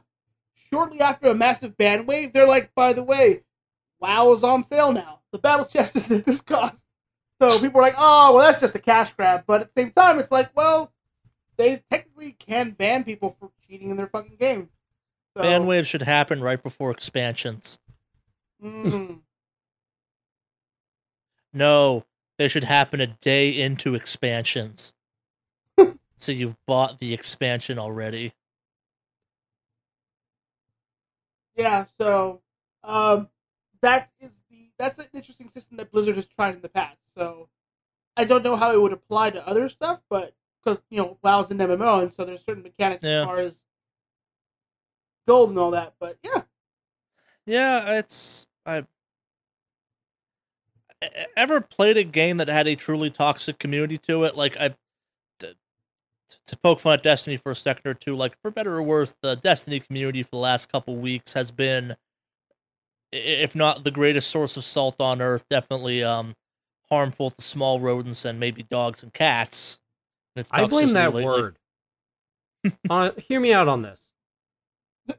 Games toxicity has been a huge problem. It's been auto catalyzed by a lot of the stuff that we've talked about before, like smurfing and whatnot. Yeah, I definitely had a moment that I realized the first time someone told me, like, oh, I'm just so salty right now about a thing and used it in place of the word frustrated. And it gave this weird moment for people to just, instead of doing something about the situation, they could just announce it. sure. So it's just, oh, I'm admitting I'm salty. That's all I need to do. It's like, no, you need to stop being mad. yeah, And it it was like an excuse to be mad. And mm-hmm. Gaming quality, I think, has gone down because of that fucking word. As much as that seems like no, I, crazy. I get what you're saying. It's the idea that by acknowledging you're being pissy, it gives you a pass to be pissy. Like it's Yeah. like no, it's, it's like stop being pissy. If playing the game makes you pissy, then stop it. Take a break, step Yeah. back, and go play some, I don't know, Tetris or something. Yeah. Like, No, I get what you're saying. Like it's the idea that we, by having a concept that explains the state, it's like no, no, they're just being salty. It's like no, you shouldn't be this salty. Like it's you're being shitty. That's how salty you're being. Like it's okay to be upset, but like when you're entering into whining territory and you're taking and throwing a temper tantrum, that's a problem. Like that's be an adult for the love of God at that point. Yeah. Or other than telling me that you're salty, what do you intend to do about your situation? Yeah. I, I need some results here. And FYI, the answer is don't go on Reddit and post long things going, so and so company should implement this immediately if they want me to keep playing the game because Oh yeah, threat, threats work. Yeah, See, there's bribing and there's threatening. If you have, if bribing doesn't or if threatening doesn't work, if you try bribing them with, I don't know, like I'll give you millions of dollars to implement this mechanic, then they might entertain your idea. yeah. I, now you now that you mentioned that, I'm kind of like I'm- part of what pushed me on this topic is how bad the Destiny community on Reddit's been lately, and part of me now is thinking if you just got rid of the Bungie please tag for the subreddit and like just started deleting all those posts that went up, man, that place would be so much better right now. So you could add a filter to block that stuff out. Yeah, but I think it's the like filtering it's one thing. Filtering is ignoring the fact that's going on. Like not letting people have a voice just to whine about shit. That's a better step because you're no like just because you're ignoring something, it's a, just because you turn your back on a flaming house doesn't mean the house is no longer on fire. It's just no longer something you're looking at. Like it's still happening. And just because you're no longer kind of being affected by it directly doesn't mean it doesn't have reaching effects. Well, here's the thing. Like, I, I guess I have to disagree with that one because on the subreddit, you're allowed to bitch and complain all you want about the company. I mean, Yeah. granted, if you become like a whiner, that's fine. Toxicity for me has always been like if somebody jumped on there and immediately started flaying a player and calling them like a fucking asshole and a piece of shit, and then constantly spamming them on Reddit and posting in their shit. Please, That would such be- harsh words. Well, you know what I mean. But like, that, yes. but that that would be co- toxicity. I think if you're upset or like just you know about the game and the, the company, you're allowed to kind of vent that stuff out. Granted, and- people don't have to fucking listen to you, but I, I think, think that's the difference in like there's This- venting and then there's circle jerking. And I guess like the difference for me is a toxic player is kind of an unfortunate circumstance, but when you start combining all those people together, that's when it becomes a problem. Like we've all played hive minding it. Yeah, and it's one of those things where it's like it's not like when you get them all together, they go away. They just start suddenly resounding off each other. Like it's it's it goes from like you have a small fire to you have a big fire, not because any of the fires got bigger, but because you shoved all the fires into one location. And now it's like now now we have a problem. Why? Well, that's a ten foot tall blaze. It was seven candles a day ago. What happened? they found each other. I I don't know why I find that analogy so funny. It's a good one. And- The seven candles found each other. Another ten foot blade. Yeah, and, and it's a bit. I'm, I'm I'm being a little silly on that one because I feel like it, but yeah, no, no, it's totally accurate. yeah, it's one of those things where it's like I, I'm not saying you shouldn't complain about things, but like what finally like what what put the whole Destiny weirdness in perspective for me was someone on Monday morning posted a thing where it's like this subreddit on Tuesday. Here's the way to do everything as fucking fast as possible. This subreddit on Sunday. There's nothing to fucking do. Why did I do everything immediately on Tuesday? And I'm sitting there, I'm looking at that going, that's exactly what I've been doing, and that's exactly what I'm complaining about. I'm the problem. And I'm only thinking of it as not me being the problem because everyone fucking else is complaining about it. And if I, it's like, no, no, you're absolutely right, subreddit. This is the problem. There should be more. But the fact that I'm now feeding off of everyone else being all like, why isn't there more shit? I'm like, no, there actually is if you don't play six hours a night. yeah. I have become the thing I complained about the most in Destiny 1, which was people that play Destiny 14 hours a day going, there's not enough content in the game. I don't think there's Well- enough content in any game to play 14 hours a day. Yeah, unless you're like a game that's been established for a couple of years, like wow. Even then, like I, I,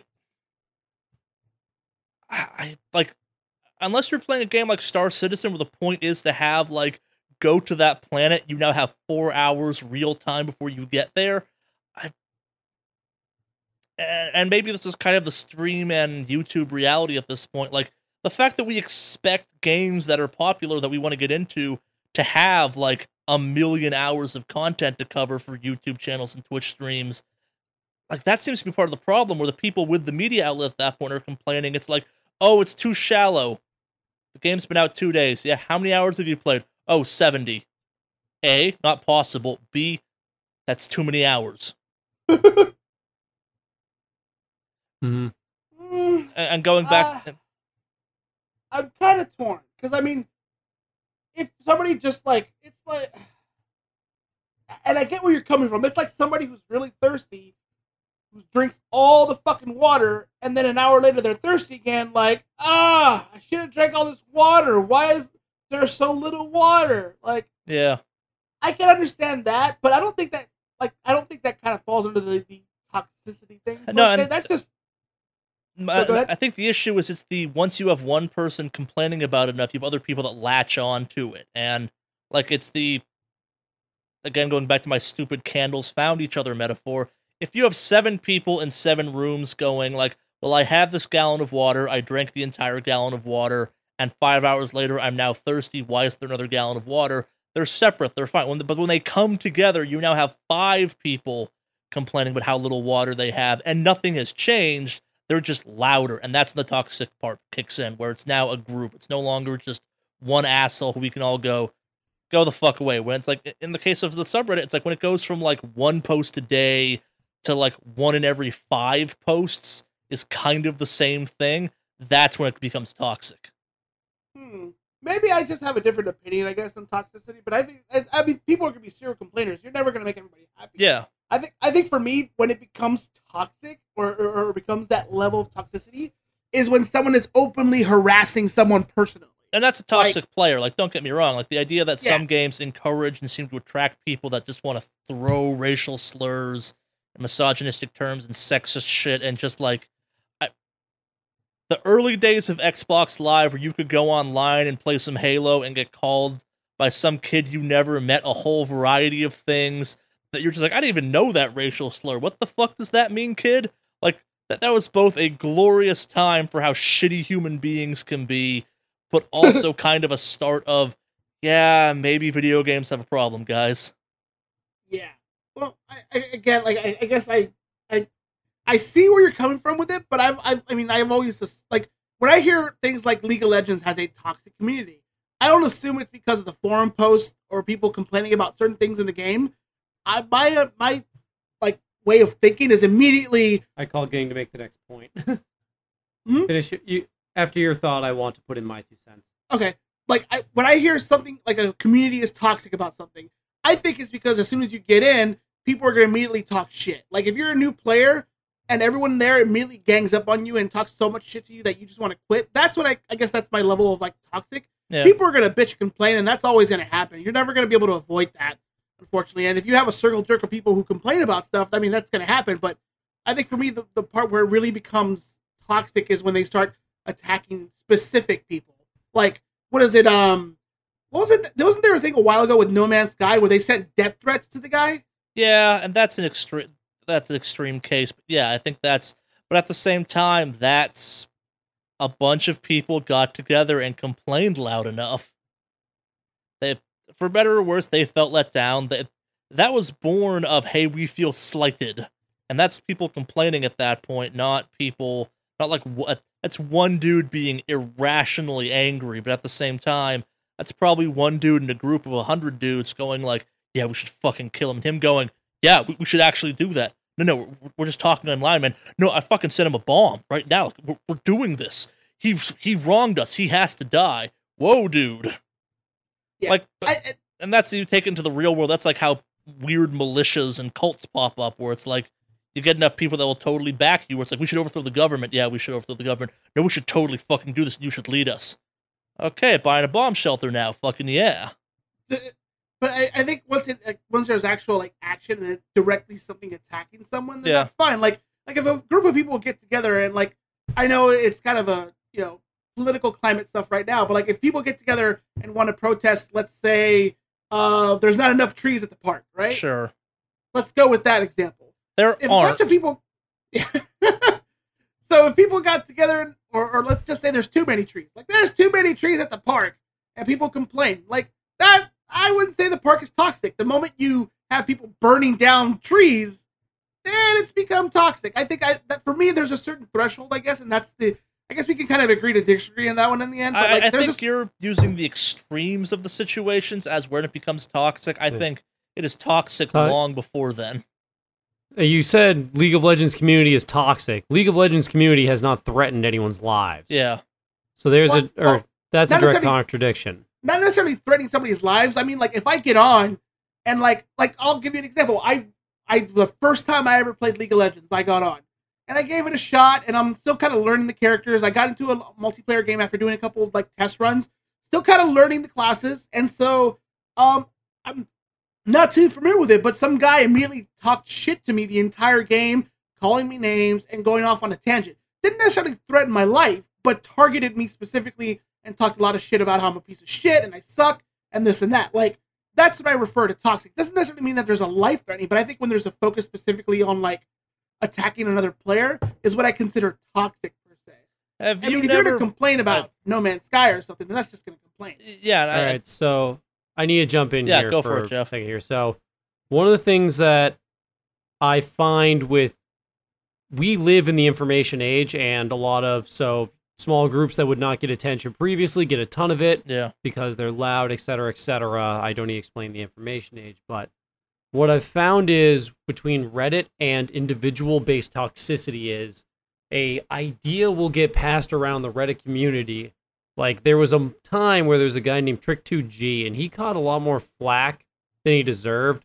And there were people who actually like went to the extremes to say my games are ruined because Trick2G exists. And I don't think that's enough credit or that's way too much credit to give to one human being, but we're going to delve that example real quick, which is Trick2G very much endorsed extremely selfish play style and ignore your team. You're the only one who matters, and all you care about is that W at the end of the game, and no one is here but you. And that doesn't matter if you have to steal off your friend's plate, if you have to treat your allies like shit, um, and not help them. You are here to win for you. What was this dude's And- game? What is it? What was the game he was playing? Because you can't pull that in League of Legends. How do you pull Oh, that yeah, in you can. League? You split push and you steal all the farm constantly. Huh? Um, and he was very funny. Was the uh the good thing that or was the thing that went with it? He was a very funny individual because he just like I'm disrespecting this mofo and I'm styling on him and shit. And Sure. I'm not. I can't do a great impression of him, but so the ideas that he would create get spread around because of the internet, not just Reddit specifically, and then people try to emulate that, and they'll disregard and they will turn that into personal attacks within the games they're in because they saw someone else do it and they think it's right. And also, watching others do things lowers someone's threshold to shitty behavior. Um, or I said that like I found that in an article, but I totally just made that up on the spot. I, I I think that's sort true of, but, fact. I think it's like yeah. you give them a pass. The more shitty things you observe in a certain area, the more likely you are to be shitty as a result. Yeah, yeah. like if you if you go to a place and you see that every single time a trash bin's overstuffed, people just throw their trash on the Yeah. ground, and you go there and the trash bin's stuffed. It's already overflowing. you What have a do I care? dilemma. Yeah. Yeah, you're at the dilemma. Um, and that's what I think Reddit does have an impact on the toxicity level of a game. I think Alex's examples are a bit narrowed. Yeah, I, I think But they're not They're, wrong. the extremes. Like they, they are like the ultimate I mean, byproduct He, of he shit. also produced a non a non extreme Yeah. like just some guy was shitty to him in a game. There we go. That Yeah. was toxic. Um, I mean, I've seen plenty of games where there have been people that have been toxic to everyone in the game. yeah. Um, and there are plenty of people that just like they don't need to attack someone personally to start spouting off racism. Yeah. They don't even need to be talking to anyone directly to start doing it. Yeah. They just got their soapbox and they'll start going. I'm in Yeah. chat. Um, Let's say some hateful shit. Yeah. Yeah. Um. But see, that's the thing. That, that just to really jump on here. I'm sorry to cut you off there on that, but like that's that's what I'm it. referring to. Like it goes to this point where it's not about like, oh well, I ran out of content this week. Oh, we ran out of content. Yeah, this sucks. No, This so and that's my point of PC versus console. Like PC, it is so easy to pull that shit. The console version of that is when you start kind of actively making other people try and come to your perspective on something because it's a lot harder to shit talk someone directly. Like it's like I said at the top of all this, you have to actively be like, I'm so angry, I'm gonna go through this horrible type interface and uh, not worth it because this thing fucking sucks. But I, I think it's like it's all it's it's different versions of kind of the same thing though. At that point, like again, uh, for better or worse, PC makes it way easier to be shitty to other people though because you have a chat log right there. Yeah. Well, I mean, console, it's not that hard. If you're really mad, you can type away your message, like you said earlier. Yeah. I used to I used to play uh, Street Fighter Four on a console, and you'd be surprised the number of hate messages I got because I played Dan and would win. Yeah, that's what you get for playing Dan, though. Fuck that! If you lose to Dan, you need to reevaluate your fucking That's lifestyle. true, though, too. Yeah. You're, but you're also playing Dan to troll at that point, which means you've earned that. Yeah. So, but I, I- I guess for me, it's when it becomes like an actual directed attack, not necessarily at a person, but like, yeah. I mean, I know where you guys are coming from. I think that. we're getting lost in the weeds here because the Yeah. topic is toxicity in general. Yeah, we're Yeah, arguing semantics in some ways, but Yeah, I, I think that's what it is there. But I mean, I, yeah, I, I think yeah, I, I don't know. I don't know what else to add. I think my just my focus on toxicity. a well, little bit so to, to, to open this up a little bit more, like, what's the most toxic game you guys have been involved in? I'm guessing for Jeff, it's probably League. Probably League followed closely by Counter Strike. League was definitely the thing is when I was playing Counter Strike, it was CS Source, and this is before things like chat filters and like uh League still doesn't have voice over IP, and Counter Strike did. So definitely encountered more racism and terribleness in Mhm. that. Also, GTA Five was a lot more like, gee, ugh, wow. Yeah.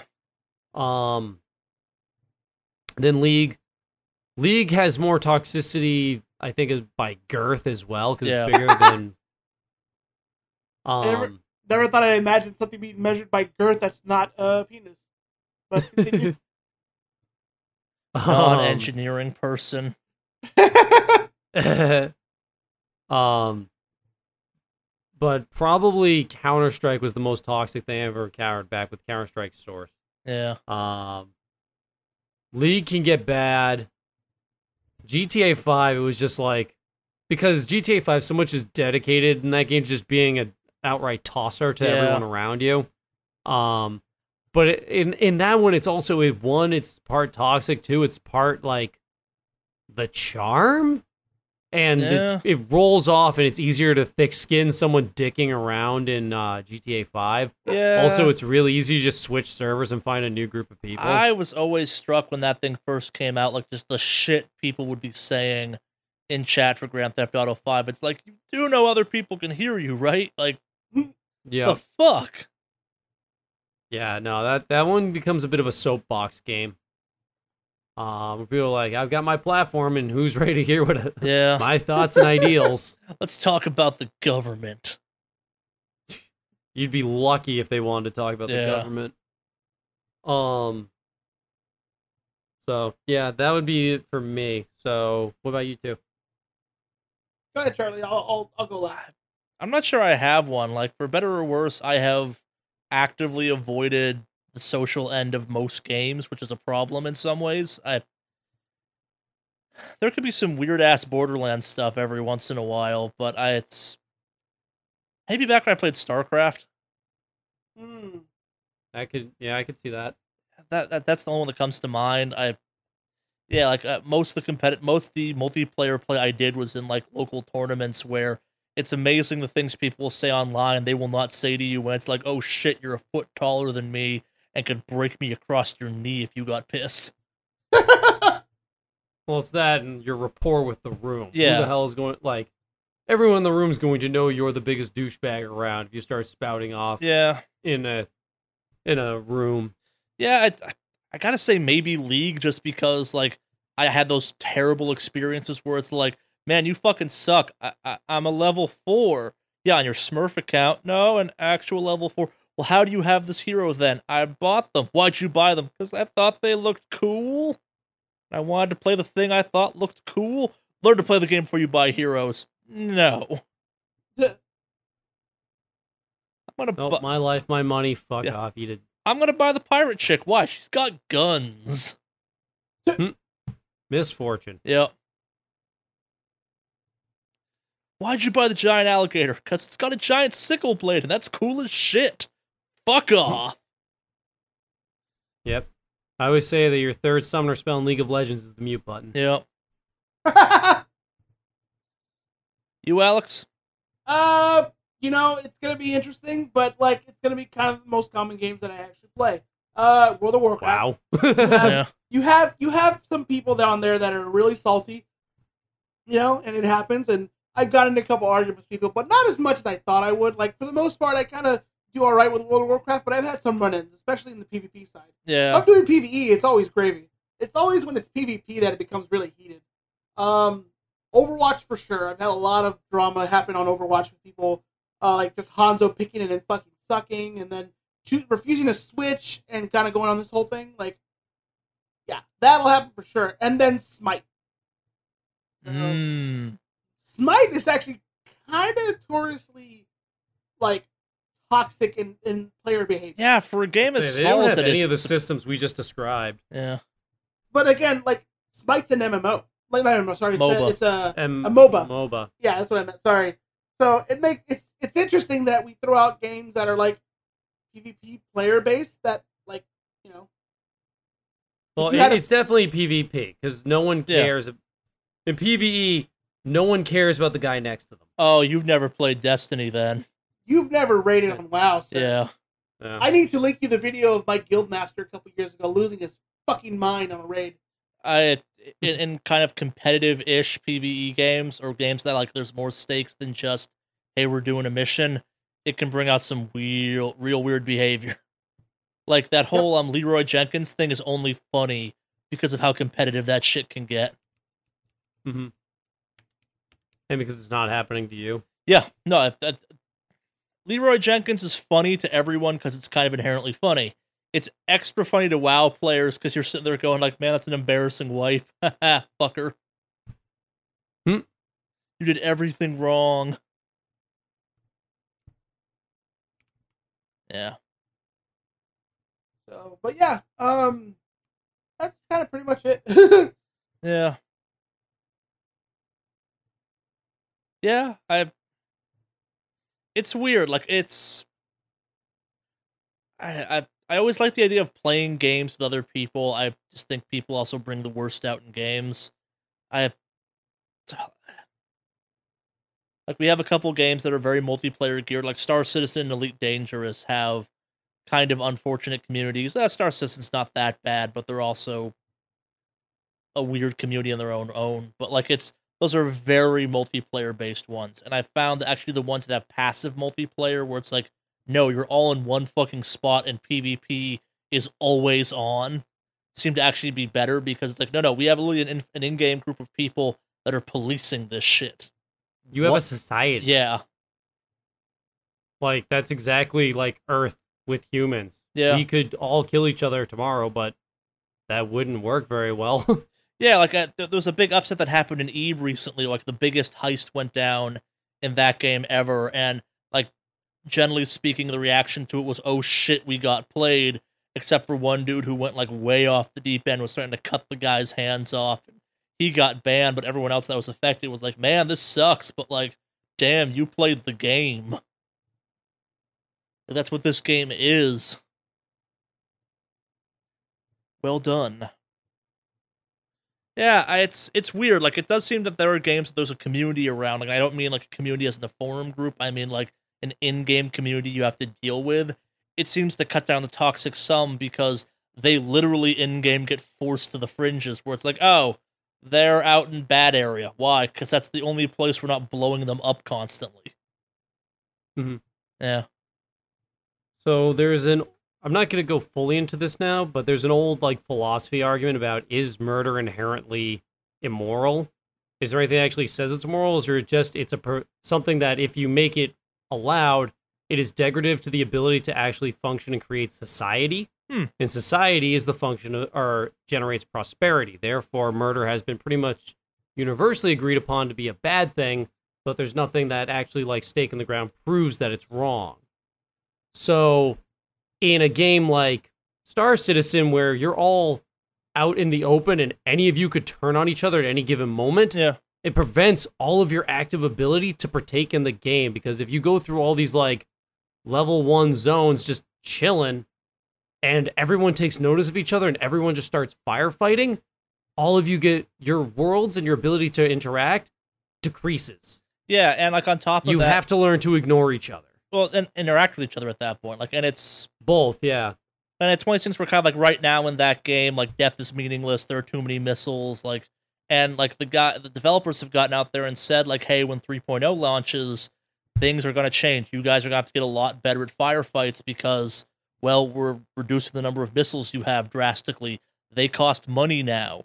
And by the way, the money system now matters. So, like, getting from point A to point B unscathed is now going to be a much bigger deal because that's how you're going to avoid missiles to get to places unscathed.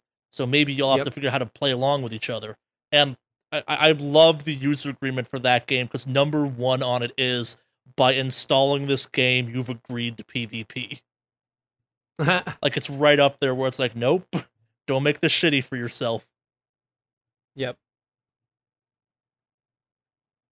There's no offline mode that you can duck into to make it quote more fun. You guys have to make this work. Well, there is, but it's called uh, Section 46 or whatever. That's. Squadron 42, but yeah, that's not the real game. Yeah, real there game. we go. That's a game, not the real game. That's like the Destiny campaign. It's not the real Destiny 2. Destiny 2 is a grind. It's all about filling them gauges, not story. Do you two have any more you want to say on this, or do we want to start winding it down? I think we're. I think I'm done. You got anything more, Alex? I, I don't have anything else. I think we kind of hit it pretty. you Yeah. know, hit the nail on the head, so to speak. Yeah. So that does it for our main topic this week, I suppose. Uh, we have no emails once again, but if you did want to send us something that we could talk about or respond to or mock mercilessly or something like that on the podcast, how would you do that, Alex? I mean, Jeff. Wow. Oh no no no no no no! no, no! Fine, right, Alex. How would you So- do that? Go for it. I, I want to hear So- this.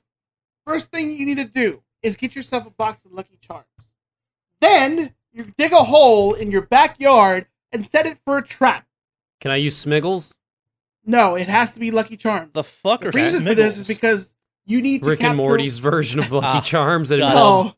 children murdering rabbits. Got it. so at this point, you capture the leprechaun that gets stuck in the hole the next day. Upon So you catch me. Yes. Upon capturing said leprechaun, you tie him down in a taken one interrogation style where you hold him down on a chair tied to some uh, electrical current until he tells you the uh, PO box of Sipping with well, of Wicked Awesome Cast. At that point, you don't believe him even though he gives you the PO box and you walk away. Alternatively, Wait, wait, wait. When do you cut a bottom? When do you cut the bottom of the chair out so you can hit them with rope? When does that play into this? you don't hit him with Casino rope. Have you not seen Taken One? He le- he leaves the current on and he I've- walks away. I've, so the I've guy also left you- seen Taken One. I'm also wondering when the stuff from Casino Royale comes in. Oh, I don't know about that part. I'm I'm going taken with this one. You So- could do both. You just start whipping someone in the nuts with a jumper cable. Is that Yeah. what this Ooh. is? yeah. So so you walk away with an awesome stance as you grab your jacket, and the leprechaun yells for dear life, la da dee, la da da, as he fries to death on the chair. Alternatively, Jeff, why does Alex hate the Irish so much? I don't know. I would say that's not what we say. Are you comfortable here, I- Jeff? I didn't. I, yeah, I la- need my safe space. I feel uh, discriminated against suddenly. I feel offended Oh. for you. You know what? The the Wicked Awesome Cast has become a toxic community. It's it's official. It's It always, been. was. Alternatively, you can go online and send us one of those things they call an email to wickedawesomecast at gmail.com. What's that email again, Jeff? WickedAwesomeCast at gmail.com. wickedawesomecast at gmail.com, spelled as it sounds, down the show notes. Send us something. We'll respond to it. I, I'm not sure how to think about you right now, Alex. That was charged. Wow. I, I have nothing but good things to say about Jeff's heritage on this podcast. I have never once made fun of it. I said leprechaun. It does not necessarily mean Irish. Having met Jeff in person, you know that's a slur against his yes, people. all of those Scottish leprechauns. Huh? I actually, I'm pretty sure that that that actually is narrowed down to one ethnicity. Like, and even beyond that, like one section of that ethnicity. This, th- Yeah. this, th- this is what happens when you let me do the email part. This is why I'm never allowed to do this email part. I, so I'm learning. that was your your that was your one shot, Alex. that was my one shot, and I overshot, way overshot. Never again. I've heard of course your roll. correction, but wow, like we're off in a different state going, when did we get here? oh, oh God. So I have definitely played a leprechaun for a YouTube video before. Yup. Not to the Wii Really? Studios. Yeah. Back in high Oh. school. I will not be linking it to anything because I'm pretty sure it's got my real name in it somewhere. but yeah, that that definitely happened. The hilarious thing about the story is they played it at like a an assembly, and my girlfriend at the time we'd been dating for like two weeks, and she was out for like one of those weeks because um I think she had like a death in the family or something. And um she had to go down or yeah, she did. She had to go to a different state for the funeral. And this is the first day she came back, so I had her under one arm and then they play this this video full screen of me in full leprechaun garb running around talking in an Irish accent with a box of Lucky Charms under my arm. It's it's really hard to underplay how stereotypically Irish Jeff looks, FYI. well, you can find me in some of our unplugged videos. Yes, you can. If you where can I'm wearing a Bruins hat and uh, Bruins gear, which does not help my case for being Irish. He's the blindingly white mass. Yep. So, movie. Yeah, I think that about does it for this week. Any of you two got anything you want to pimp quickly? Uh, well, I guess I'll go. Um, so you know, I stream throughout the week here and there. You can find me uh, on Mave Online across the board, of course. So uh, that is Mave Online. Uh, social media across the board as well. So that's the uh, Twitters, the Instagrams, Snapchats, all that good stuff. Um, alternatively, uh, Something Wicked Studios is starting to do a little bit of streaming here and there. So you can Yes. catch me and Charley rocking it on Destiny, usually on Thursday afternoon. Yes, evening. I mean to talk to you about this. I may ask if we can move that to Tuesday because that's Destiny reset night. Okay. Yeah, uh, sorry, that's moving forward for the. I think we've I've offhandedly mentioned it. I will not be in something Wicked Studios' home office for all of October and at least a chunk of November. Hopefully, not all of it, but if uh, we're taking measures to make sure we have content for that entire run. Uh, but um, streaming will continue. The podcast will continue. Stuff will come out. I don't know what will come out in that meantime, and I know content was bad this week because I've been kind of starting to save stuff up for the extended run. But yeah, streaming podcast will happen at least. I maybe I'll record some stuff on the road. I don't know. Okay. Well, yeah. So other than that, just pimping the whole uh the the, the something wicked Yeah. stream, which is cool. You can catch us on all sorts of platforms too. We're on Twitch, Mixer, uh, YouTube Gaming, Periscope, Facebook, and Vapes.tv. The most important of streaming platforms. They have the best for last. I actually had to reactivate our account again. We were quote not streaming enough vape content. Man, we really should do more vaping or way less. I don't know which yet. How do you go negative in your vaping content? I'm not sure. Just walk around inhaling other people's vape clouds? Secondhand vape. I don't know. Like with a vacuum cleaner sucking it out of the air, like uh, ruining their sweet smoke rings. Probably. By the way, secondhand vape is my new band name. Call it. Uh, okay, show your work. What type of band is this? secondhand vape. That's the name. He asked you what kind of band it was. Oh, I don't know yet. Maybe ska. I haven't decided yet. Not everything's a ska band. You know that, right? Well, ska for me. I'm guessing it's a Scatman group headed by Alex. Oh, just cue the metal already.